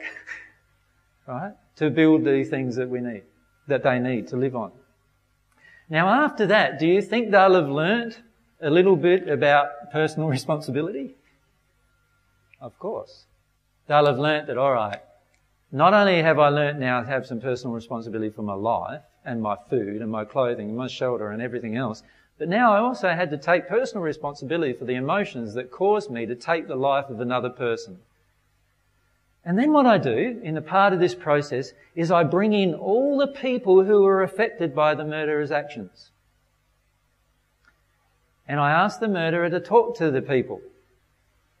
And I, and instead of the people blaming the murderer for his actions, what they do is they own their own feelings about how they felt about the murderer's actions. So they explain the grief that they felt at their daughter passing because of the, the murder that was committed. And they explain the, the, the, the terrible pain they felt when they could no longer speak with her anymore because they don't know how to speak to people in the spirit world. And they explain all of the different feelings they had as a result. Now, can you see this murderer is now coming face to face not only with all of his own personal responsibility, but also the personal responsibility of all the th- people he's affected by the action he's taken. Now, that person is certainly going to change through that experience. It'd be a very, very hardened person that would die still in that mean, murderous rage after going through all of those experiences. Right? And if he did pass, and he passed in the spirit world in that rage, well, he's now doing as much damage as what he ever did on earth anyway. Rather than us putting him there and him starting the damage from day one without any assistance whatsoever. So that's how I deal with that issue. And again, it's about like getting the person to take personal responsibility. It's actually about helping, creating a series of laws as a community that actually finish up everyone in the community now takes personal responsibility for what's actually happening in their personal life. So the, the, the power of this is immense, by the way. So what you do is you don't give a group of school children a school anymore. What you do instead is you show them how to build one for themselves, if they want one. Do you think they'd want to burn it down afterwards if they built it themselves? Highly unlikely, right? This is the beauty of personal responsibility is when you take it, you also have a pride in what you create. That's the beauty of taking personal responsibility. You see how important it is. So it's important in everyday life, but it's also important, even in, it's important in the display of natural love, in other words, in the display of the love that comes from ourselves to others, but it's also extremely important in our relationship with God. Because only you have control over your own relationship with God. Nobody else does. Nobody else can make it happen faster than you, for you. Only you can do that. Nobody else can do that for you. Now you can ask for assistance and people are allowed to say, no, I'm sorry, I don't want to assist you. right? Because they have free will and they're allowed to make that choice. And you, if you feel angry about that, would be out of harmony with taking personal responsibility. Because the truth is that only you are responsible for this relationship with God and this desire to love and desire to be in truth.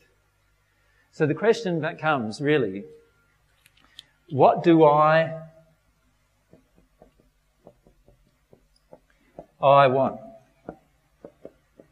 What do I what do I want?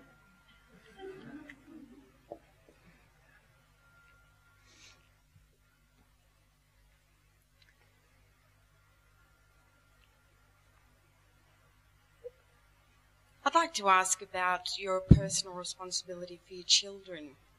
Um, well, let's look at yes. that. It's exactly the same principle. So here's me as the parent, right? Here's the child. Did I choose to actually conceive this child? Well, if you chose to have sex, you chose to conceive the child. Does that make sense? So the child certainly ha- you have a responsibility towards the child, right? That is a personal responsibility. A personal responsibility between you and God, actually. You brought the child into the world. What is your responsibility? Your personal responsibility is to teach that child what God wants to teach it. Or in other words, even better, it could be stated, to teach the child how to connect to God itself. That's your respons- that's your only responsibility towards this child. Right? Now, as the child grows, obviously it needs different things, like it needs food. So what you would do initially, obviously, because it doesn't have the development, you would give it the food it needs until such a point in time where it can start creating its own. Now what age is that? It's not 25. Right? It's about like two. Do you know what I mean? At two years of age, you can start showing it how to grow a plant, how to grow some food, how to take some personal responsibility for what it loves. What kind of food do you like? Let's grow some of it. So you start teaching the child how to take personal responsibility from that moment. Does that make sense? Now, the child starts reflecting emotions back at you. So the child gets angry with you, right? In the terrible twos, let's say it starts that. So it's getting anger and projecting anger at you. Well, I'm the parent and I know from the principles that I've been taught from God herself that actually the child is reflecting back at me something that's needs healing inside of me. That's my personal responsibility. So instead of spanking the child for its anger towards myself, what I do is I look at, alright, what do I feel when this child's angry towards me? Do I go into a panic, you know, and don't know what to do and go into confusion? Or what, what do I do? Do I, do I just do exactly what it wants? And we were with a family today and I was explaining to the family moment by moment what was happening to its child's emotion and what was happening to its mum and dad's emotions. It was a very interesting process because what was happening was moment by moment, mum's and dad's emotions were affecting the child's behavior. So the child would rush up and give daddy a hug, but would be crying in, a, in an angry way towards daddy.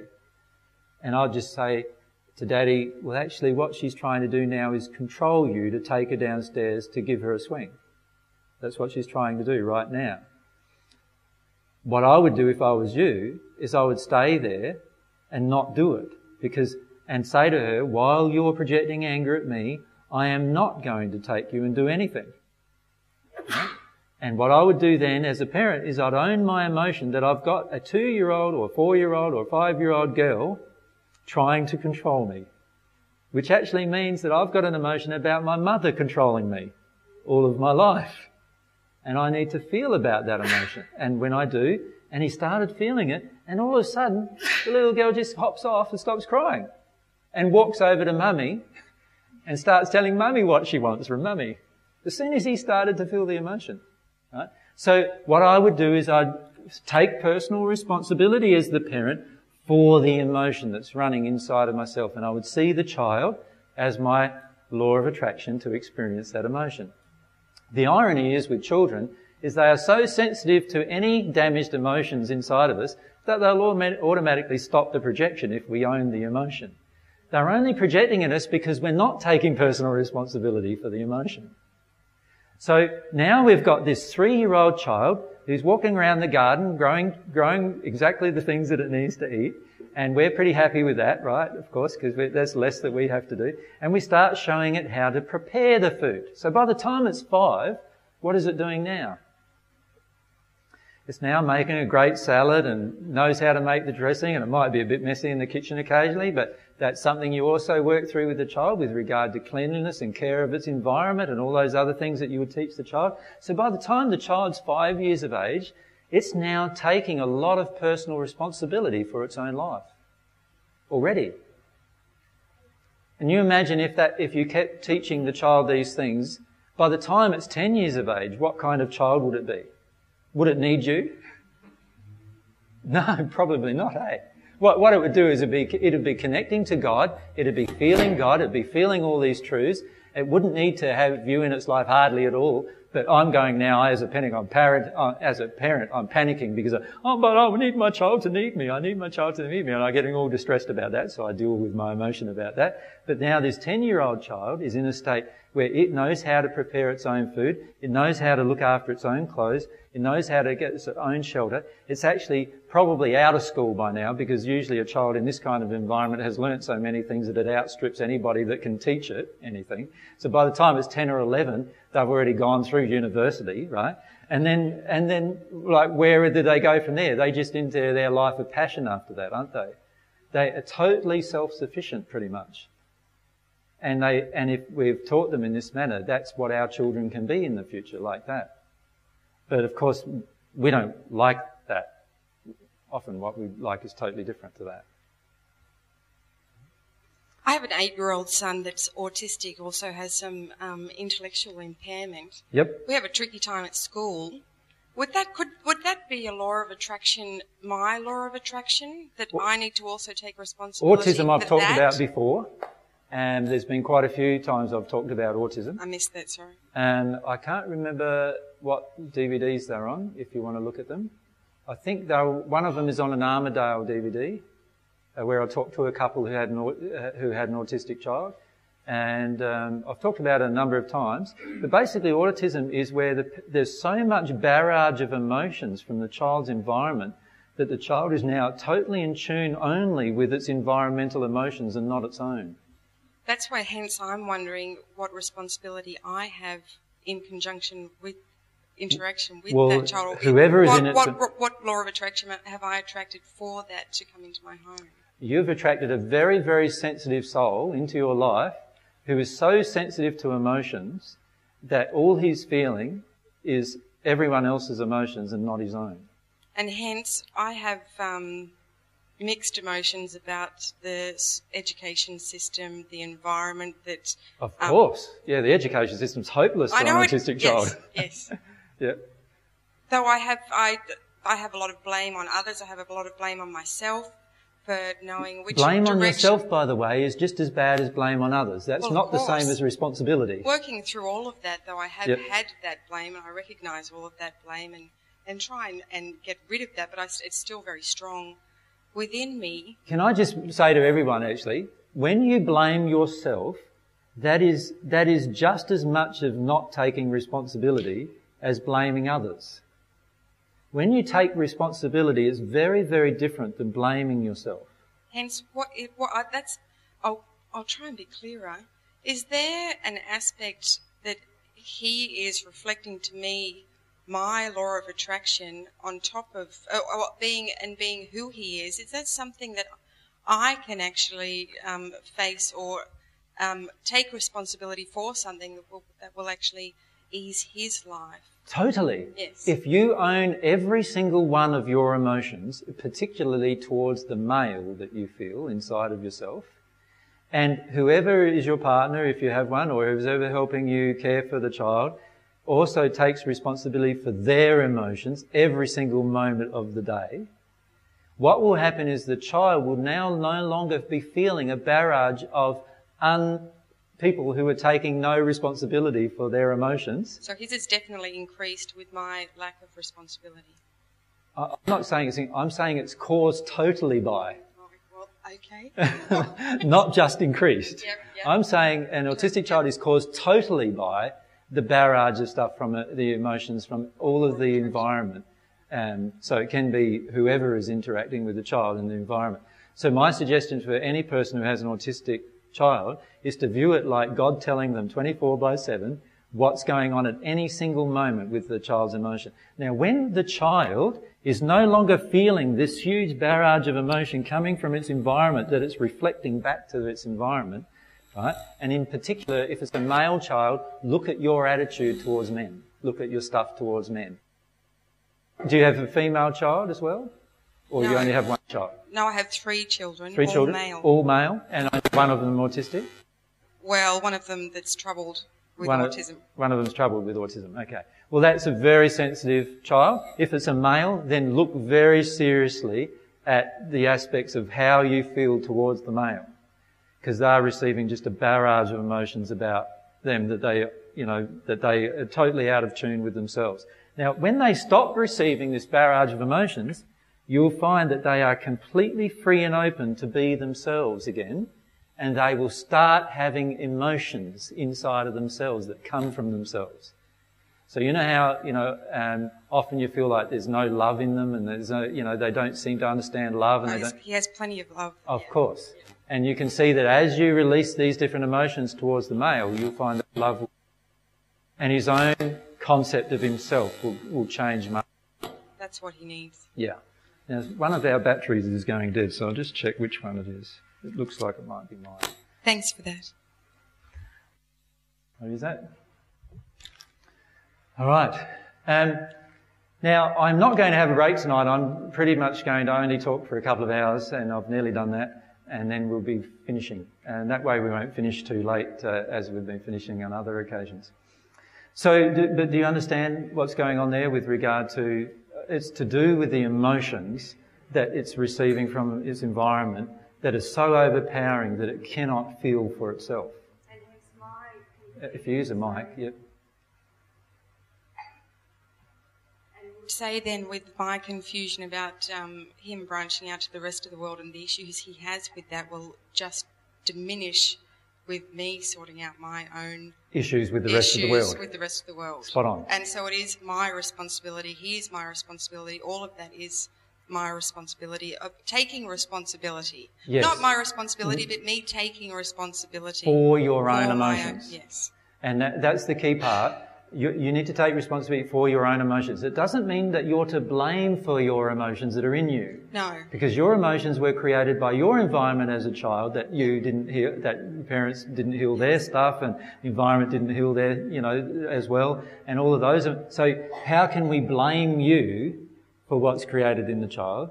But we can actually take responsibility for those emotions and process our way through those emotions and release those emotions. And as you do so, you will notice a big change. I think my blame was just the impatience of not getting um, ahead faster. That, Yeah. was, that was that was probably my blame. Well, it's very easy to blame yourself with an autistic child because the autistic child is reflecting instantly every single unhealed emotion.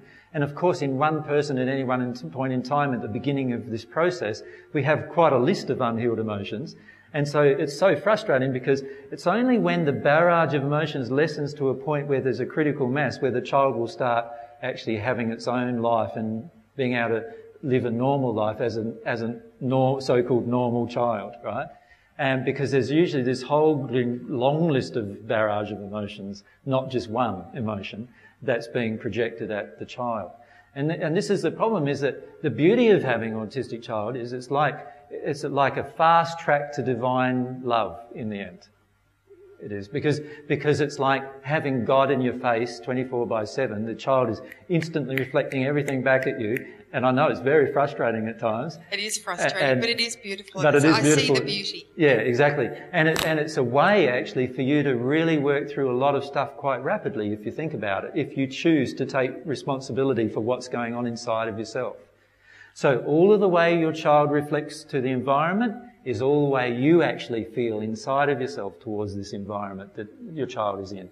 All the, all the way the child interacts with you is the way, is a reflection of all the unhealed emotions within yourself that need to be healed.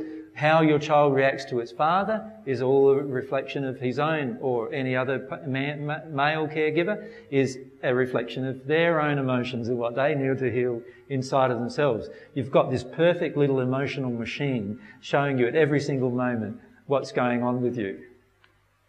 And it's, it's a wonderful thing, really. And this is one reason why autism is becoming something that is growing as a problem on the world, is because the, because the condition of the earth is lightening, which actually means that new children that are being, that are being incarnating and being born are actually far more sensitive to emotion. And as a result of their sensitivity to emotion, they are also very overwhelmed at the barrage of emotions that they often get from their environment. Yeah.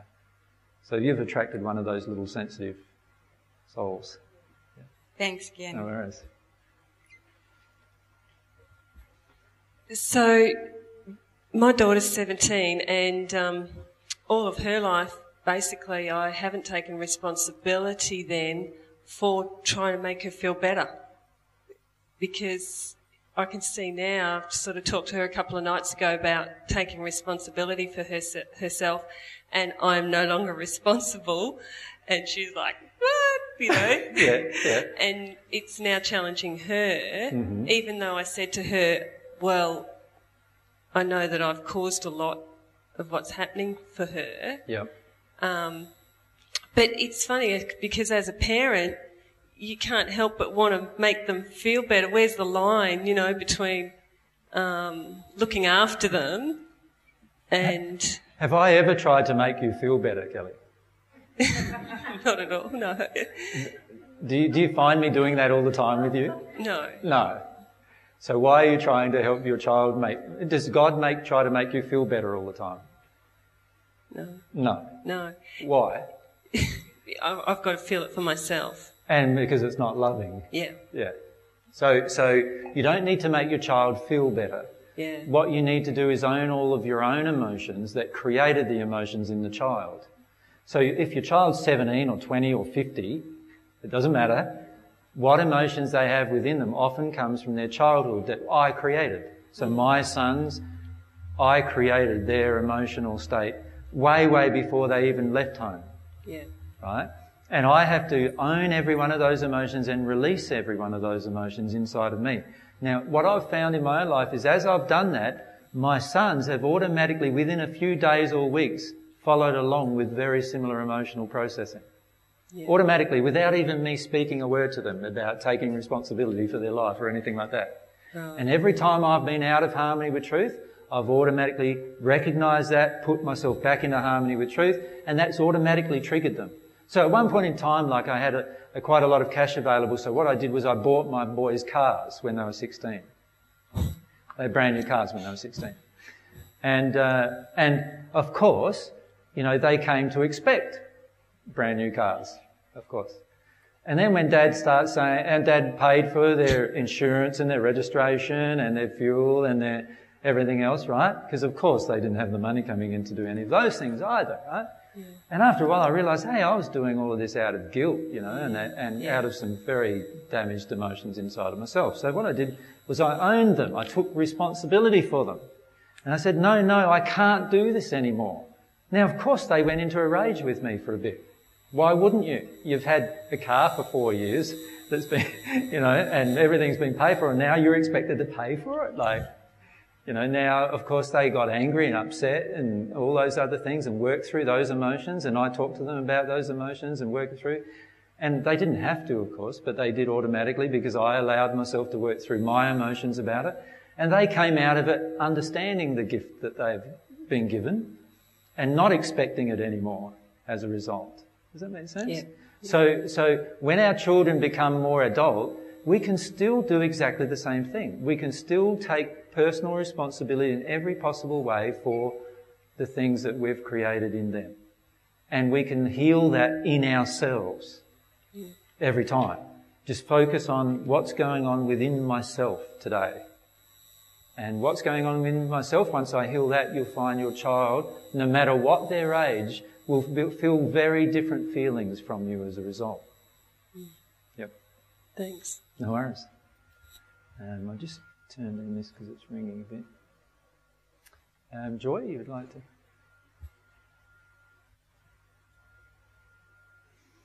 Hey Joy, you asked a question you wrote up on the board before, what do I want? Yep. And obviously, once I know what I want, I can then take respo- personal responsibility for the creation of all of that. You see, often what's going on for us on, in the planet today is we say, oh, I want a new house, I want a new car, I want this, I want that, I want this, I want that. And then what we try to do is make somebody else responsible for the creation of it. Right? And we don't take very much responsibility ourselves for the creations that we, that we want in our life. And we even take it so far as we actually go to a bank and we get them to give us what we want. And then what we do is we become like beholding to them by paying interest to them for the rest of our life almost, right? Most of the time. And so other people finish up owning us because we originally wanted to avoid our own personal responsibility. So what often happens is that instead of asking myself, what do I want? What we finish up doing is we go, what can I get without taking personal responsibility for it? And what that does is it creates this whole system where somebody else can take over my entire life because I haven't taken responsibility for all the things that I'm creating. So what that means is that there's actually a clause on your bank loan that says that if you default, they're allowed to not only take the thing that you've loaned the money for, but they're allowed to take anything else as well up to the value of their loan from you as well. Right? So what has that done? That, because you've disowned personal responsibility in your creation of why you haven't got the money to create what you want right now, and so you've gone to get the loan and do all of those kind of things, what now happens is you're now beholding to someone else. And they now have total control of your life and your existence. And I have disclaimed my own personal responsibility, so guess who is now responsible for my life? Someone else. And what can they do with my life? They can totally destroy it under certain circumstances. Many of your grandfathers and grandmothers went through the Depression. Their entire livelihoods were taken from them in this way because they began by disclaiming their own responsibilities gathering funds through other resources, which were eventually called as debt, and they lost everything. Why did they do that? It's because we didn't take personal responsibility in the first place for our creation of a lack of funds. Dealing with the emotions inside of us about money. We didn't take any responsibility for that. And so what we do is we want someone else to take responsibility for it. So we give them, we give them our life really in the end. And in the end, what happens is they take control of our life. And this is how governments control people.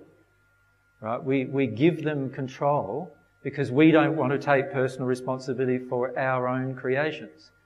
We want somebody else to be responsible for our water. Don't we? So what do we do? We create this whole great big empire called a waterworks or Queensland Water or, you know, whatever the country we live in, water, and they go ahead and they get build the dams and they do this and they do that and they, and they build all of this supply and then they charge us for this water. Now what's going to happen? Come an earth change event, where's my water?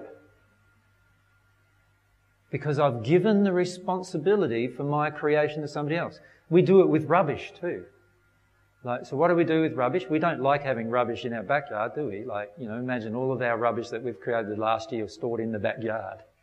It wouldn't be, look very nice and it wouldn't smell very good. So what we do instead of that is we, we get all this rubbish and we give it to somebody else to process. And of course, what they do with it is they dig great big holes and fill them full of holes that finish up becoming toxic and finish up going back into our water, our own water supply that we're drinking in many cases.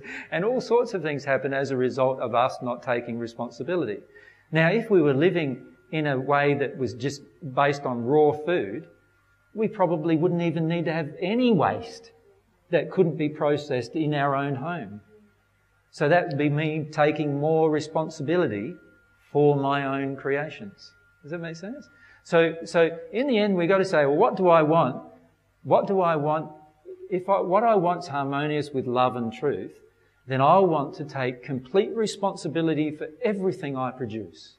All of my waste, all of my, my food, my shelter, everything. I'd want to take responsibility for it.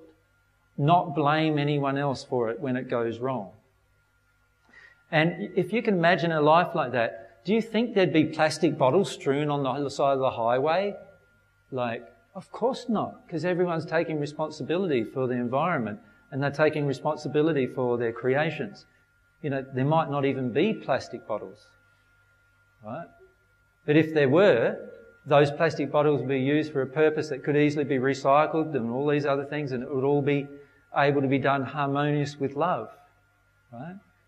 And, and what we would do in the end is we'd be living our entire life in complete personal responsibility. And what I'm suggesting to you is that part of becoming at one with God, if you really want to become at one with God, in the end, you are going to need to take personal responsibility for your entire life. and all its creations and your spirituality, your emotions, your physical creations, everything. That's what we're going to need to do. Take responsibility for it. That means feeling our stuff about it all and changing it and allowing ourselves to con- connect with God who, t- who is communicating with us 24 by 7 and who I'm, most of the time I'm not listening to. Right? And if I can do that, if I can take that complete responsibility, what will happen is things will change markedly in my life. So what will happen is instead of maybe coming along to so many of these sessions that we're coming along to to listen to truths, what you'll finish up doing is wanting to put the truth into practice in your life. Does that make sense? So a lot of times we come along and hear the truth, but then we go, well, AJ is saying we're going to have to actually tell the truth to every single person at every single moment. That's a part of taking responsibility for my life, right? Wow, I tried that for an hour last week and it was devastating, you know, like, like my, my husband wanted to leave me and my children hated my guts for that hour, you know, I, just, I wanted to stop after that. And once we take responsibility for our emotions, we will continue that process of wanting to, to live in that harmony with truth. Now, you know, Joy, you've done that yourself, right? And you've seen how bang your life changes. When you want to take things in harmony with truth, bang, bang, bang, bang, bang, you know, there's a whole series of changes. And I know for yourself there's been this whole series of personal changes that happened in the space of a couple of months that you would never have contemplated would happen in 20 years, right? Yeah. And it's just like floodgates of change just by you taking personal responsibility for your life and wanting to live in harmony with truth and love in your life. And all these changes automatically began happening. And, and if every single person on the planet did that, and or even just every single person in the room did it, you imagine the power that creates around you. It's like all of a sudden every single person around you is triggered in some manner. Every single person around you comes face to face with some emotions. And inside of yourself, there's a lot of releasing going on of all sorts of things, as you personally have experienced, right? And that's the beauty of doing this. It's such a powerful process. And for me, for me um, like, I haven't ever um, wanted anyone else to, to take personal responsibility for how I'm feeling. And what, what, what that's meant in the last five or six years is that I can progress and get more and more connected with God and have more and more of those truths flow through me as a result of being connected with God just by allowing this connection of me taking responsibility for everything that's out of harmony. So there's many times in, the pro- in my progression in the last five years or six years where I've, where I've, where I've not known what to do. Or something very damaging to me physically has happened. And I've taken personal responsibility for the how I felt about that every single time and not try to project it onto the universe and blame everybody and get into this state where I'm angry and resentful and, you know, walk away from God as a result. Instead, I just see everything as God's personal message to me. There's a personal message here to me that's going to help me get closer to God. And as long as I take personal responsibility for what's happening with me, I'm going to get there. And I, I don't need anybody else to help me get there. Because in the end, God's already doing it. And I don't need anybody more than God to do it with me, really. And the problem for many of us is that, is that we think we do. We think we do. Like, many of you still think that you need to be here to do it. Right? And you don't really. Now, it's lovely having some shortcuts. And that's what, when somebody's, if you recognize somebody's ahead of you in the process, listening to them is a great shortcut to get through a lot of different things that you would have to otherwise get through in maybe a more slow, slower manner. But it's not the whole answer. The whole answer is that at the end I want to be connected with God so I can do everything God's way through myself. And that will automatically draw us all together, ironically, because we'll all be connected with God and at one with God, therefore all in harmony with divine truth, therefore all acting in harmony with God on these certain issues, and we'll all know the truth on these certain issues, and we won't have to go and say, uh, but AJ, what about what would we do in this situation, or what would I do in that situation, or how would I act here, or how would I act there? Because our own connection with God would already be telling us how to do all of those things and act in that, those ways and so forth. if you want to.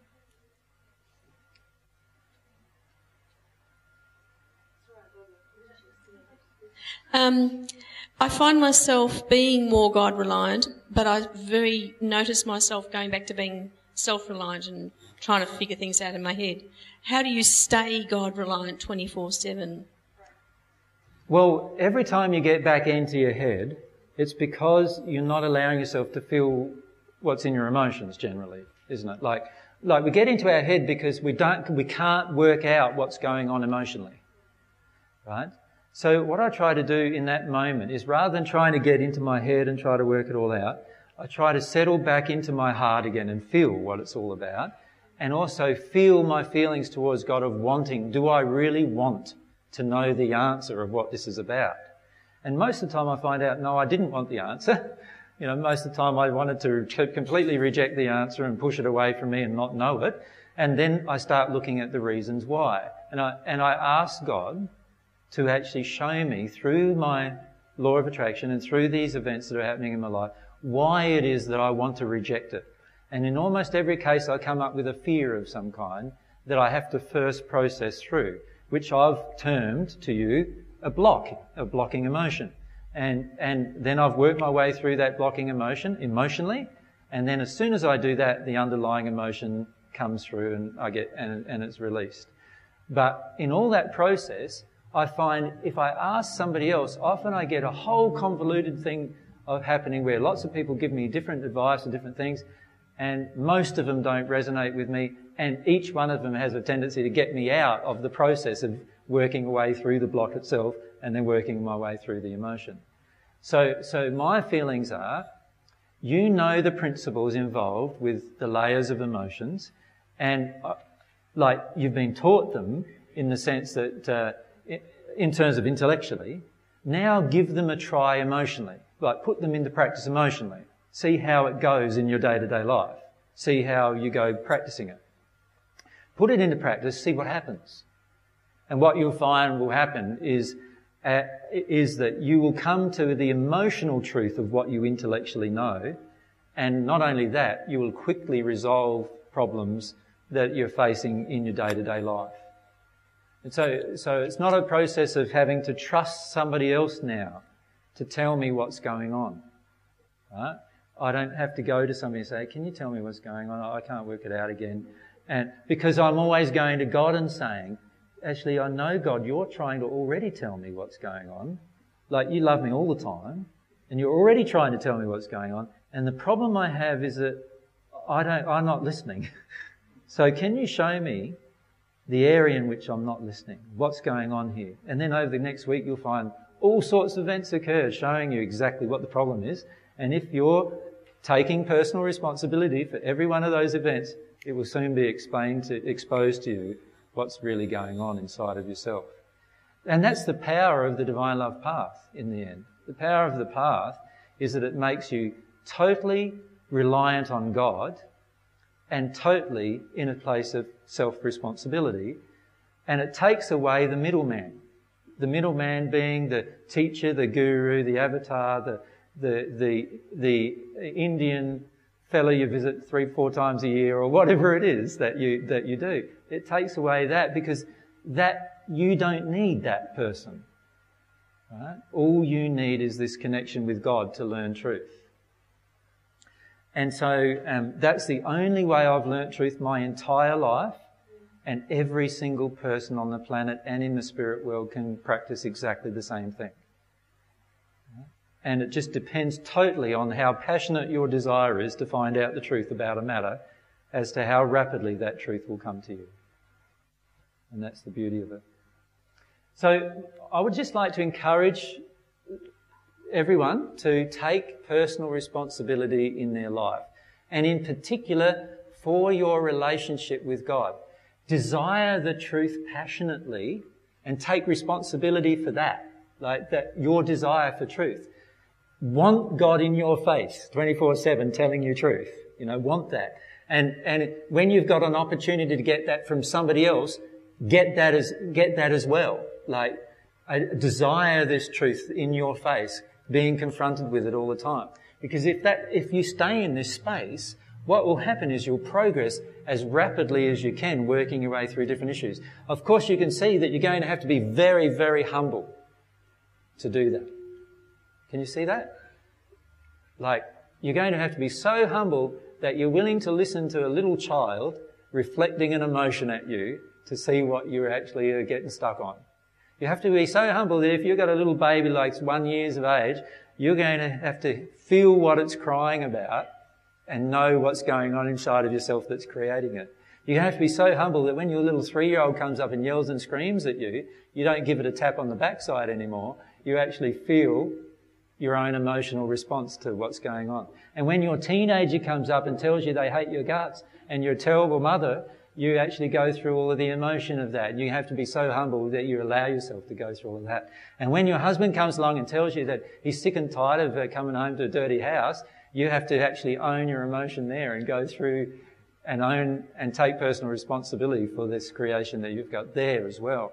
And when your work, you get fired from work, instead of ranting and raving at them, you need to look at your own emotion and law of attraction regarding abundance and money and all these other factors that are still unhealed within yourself.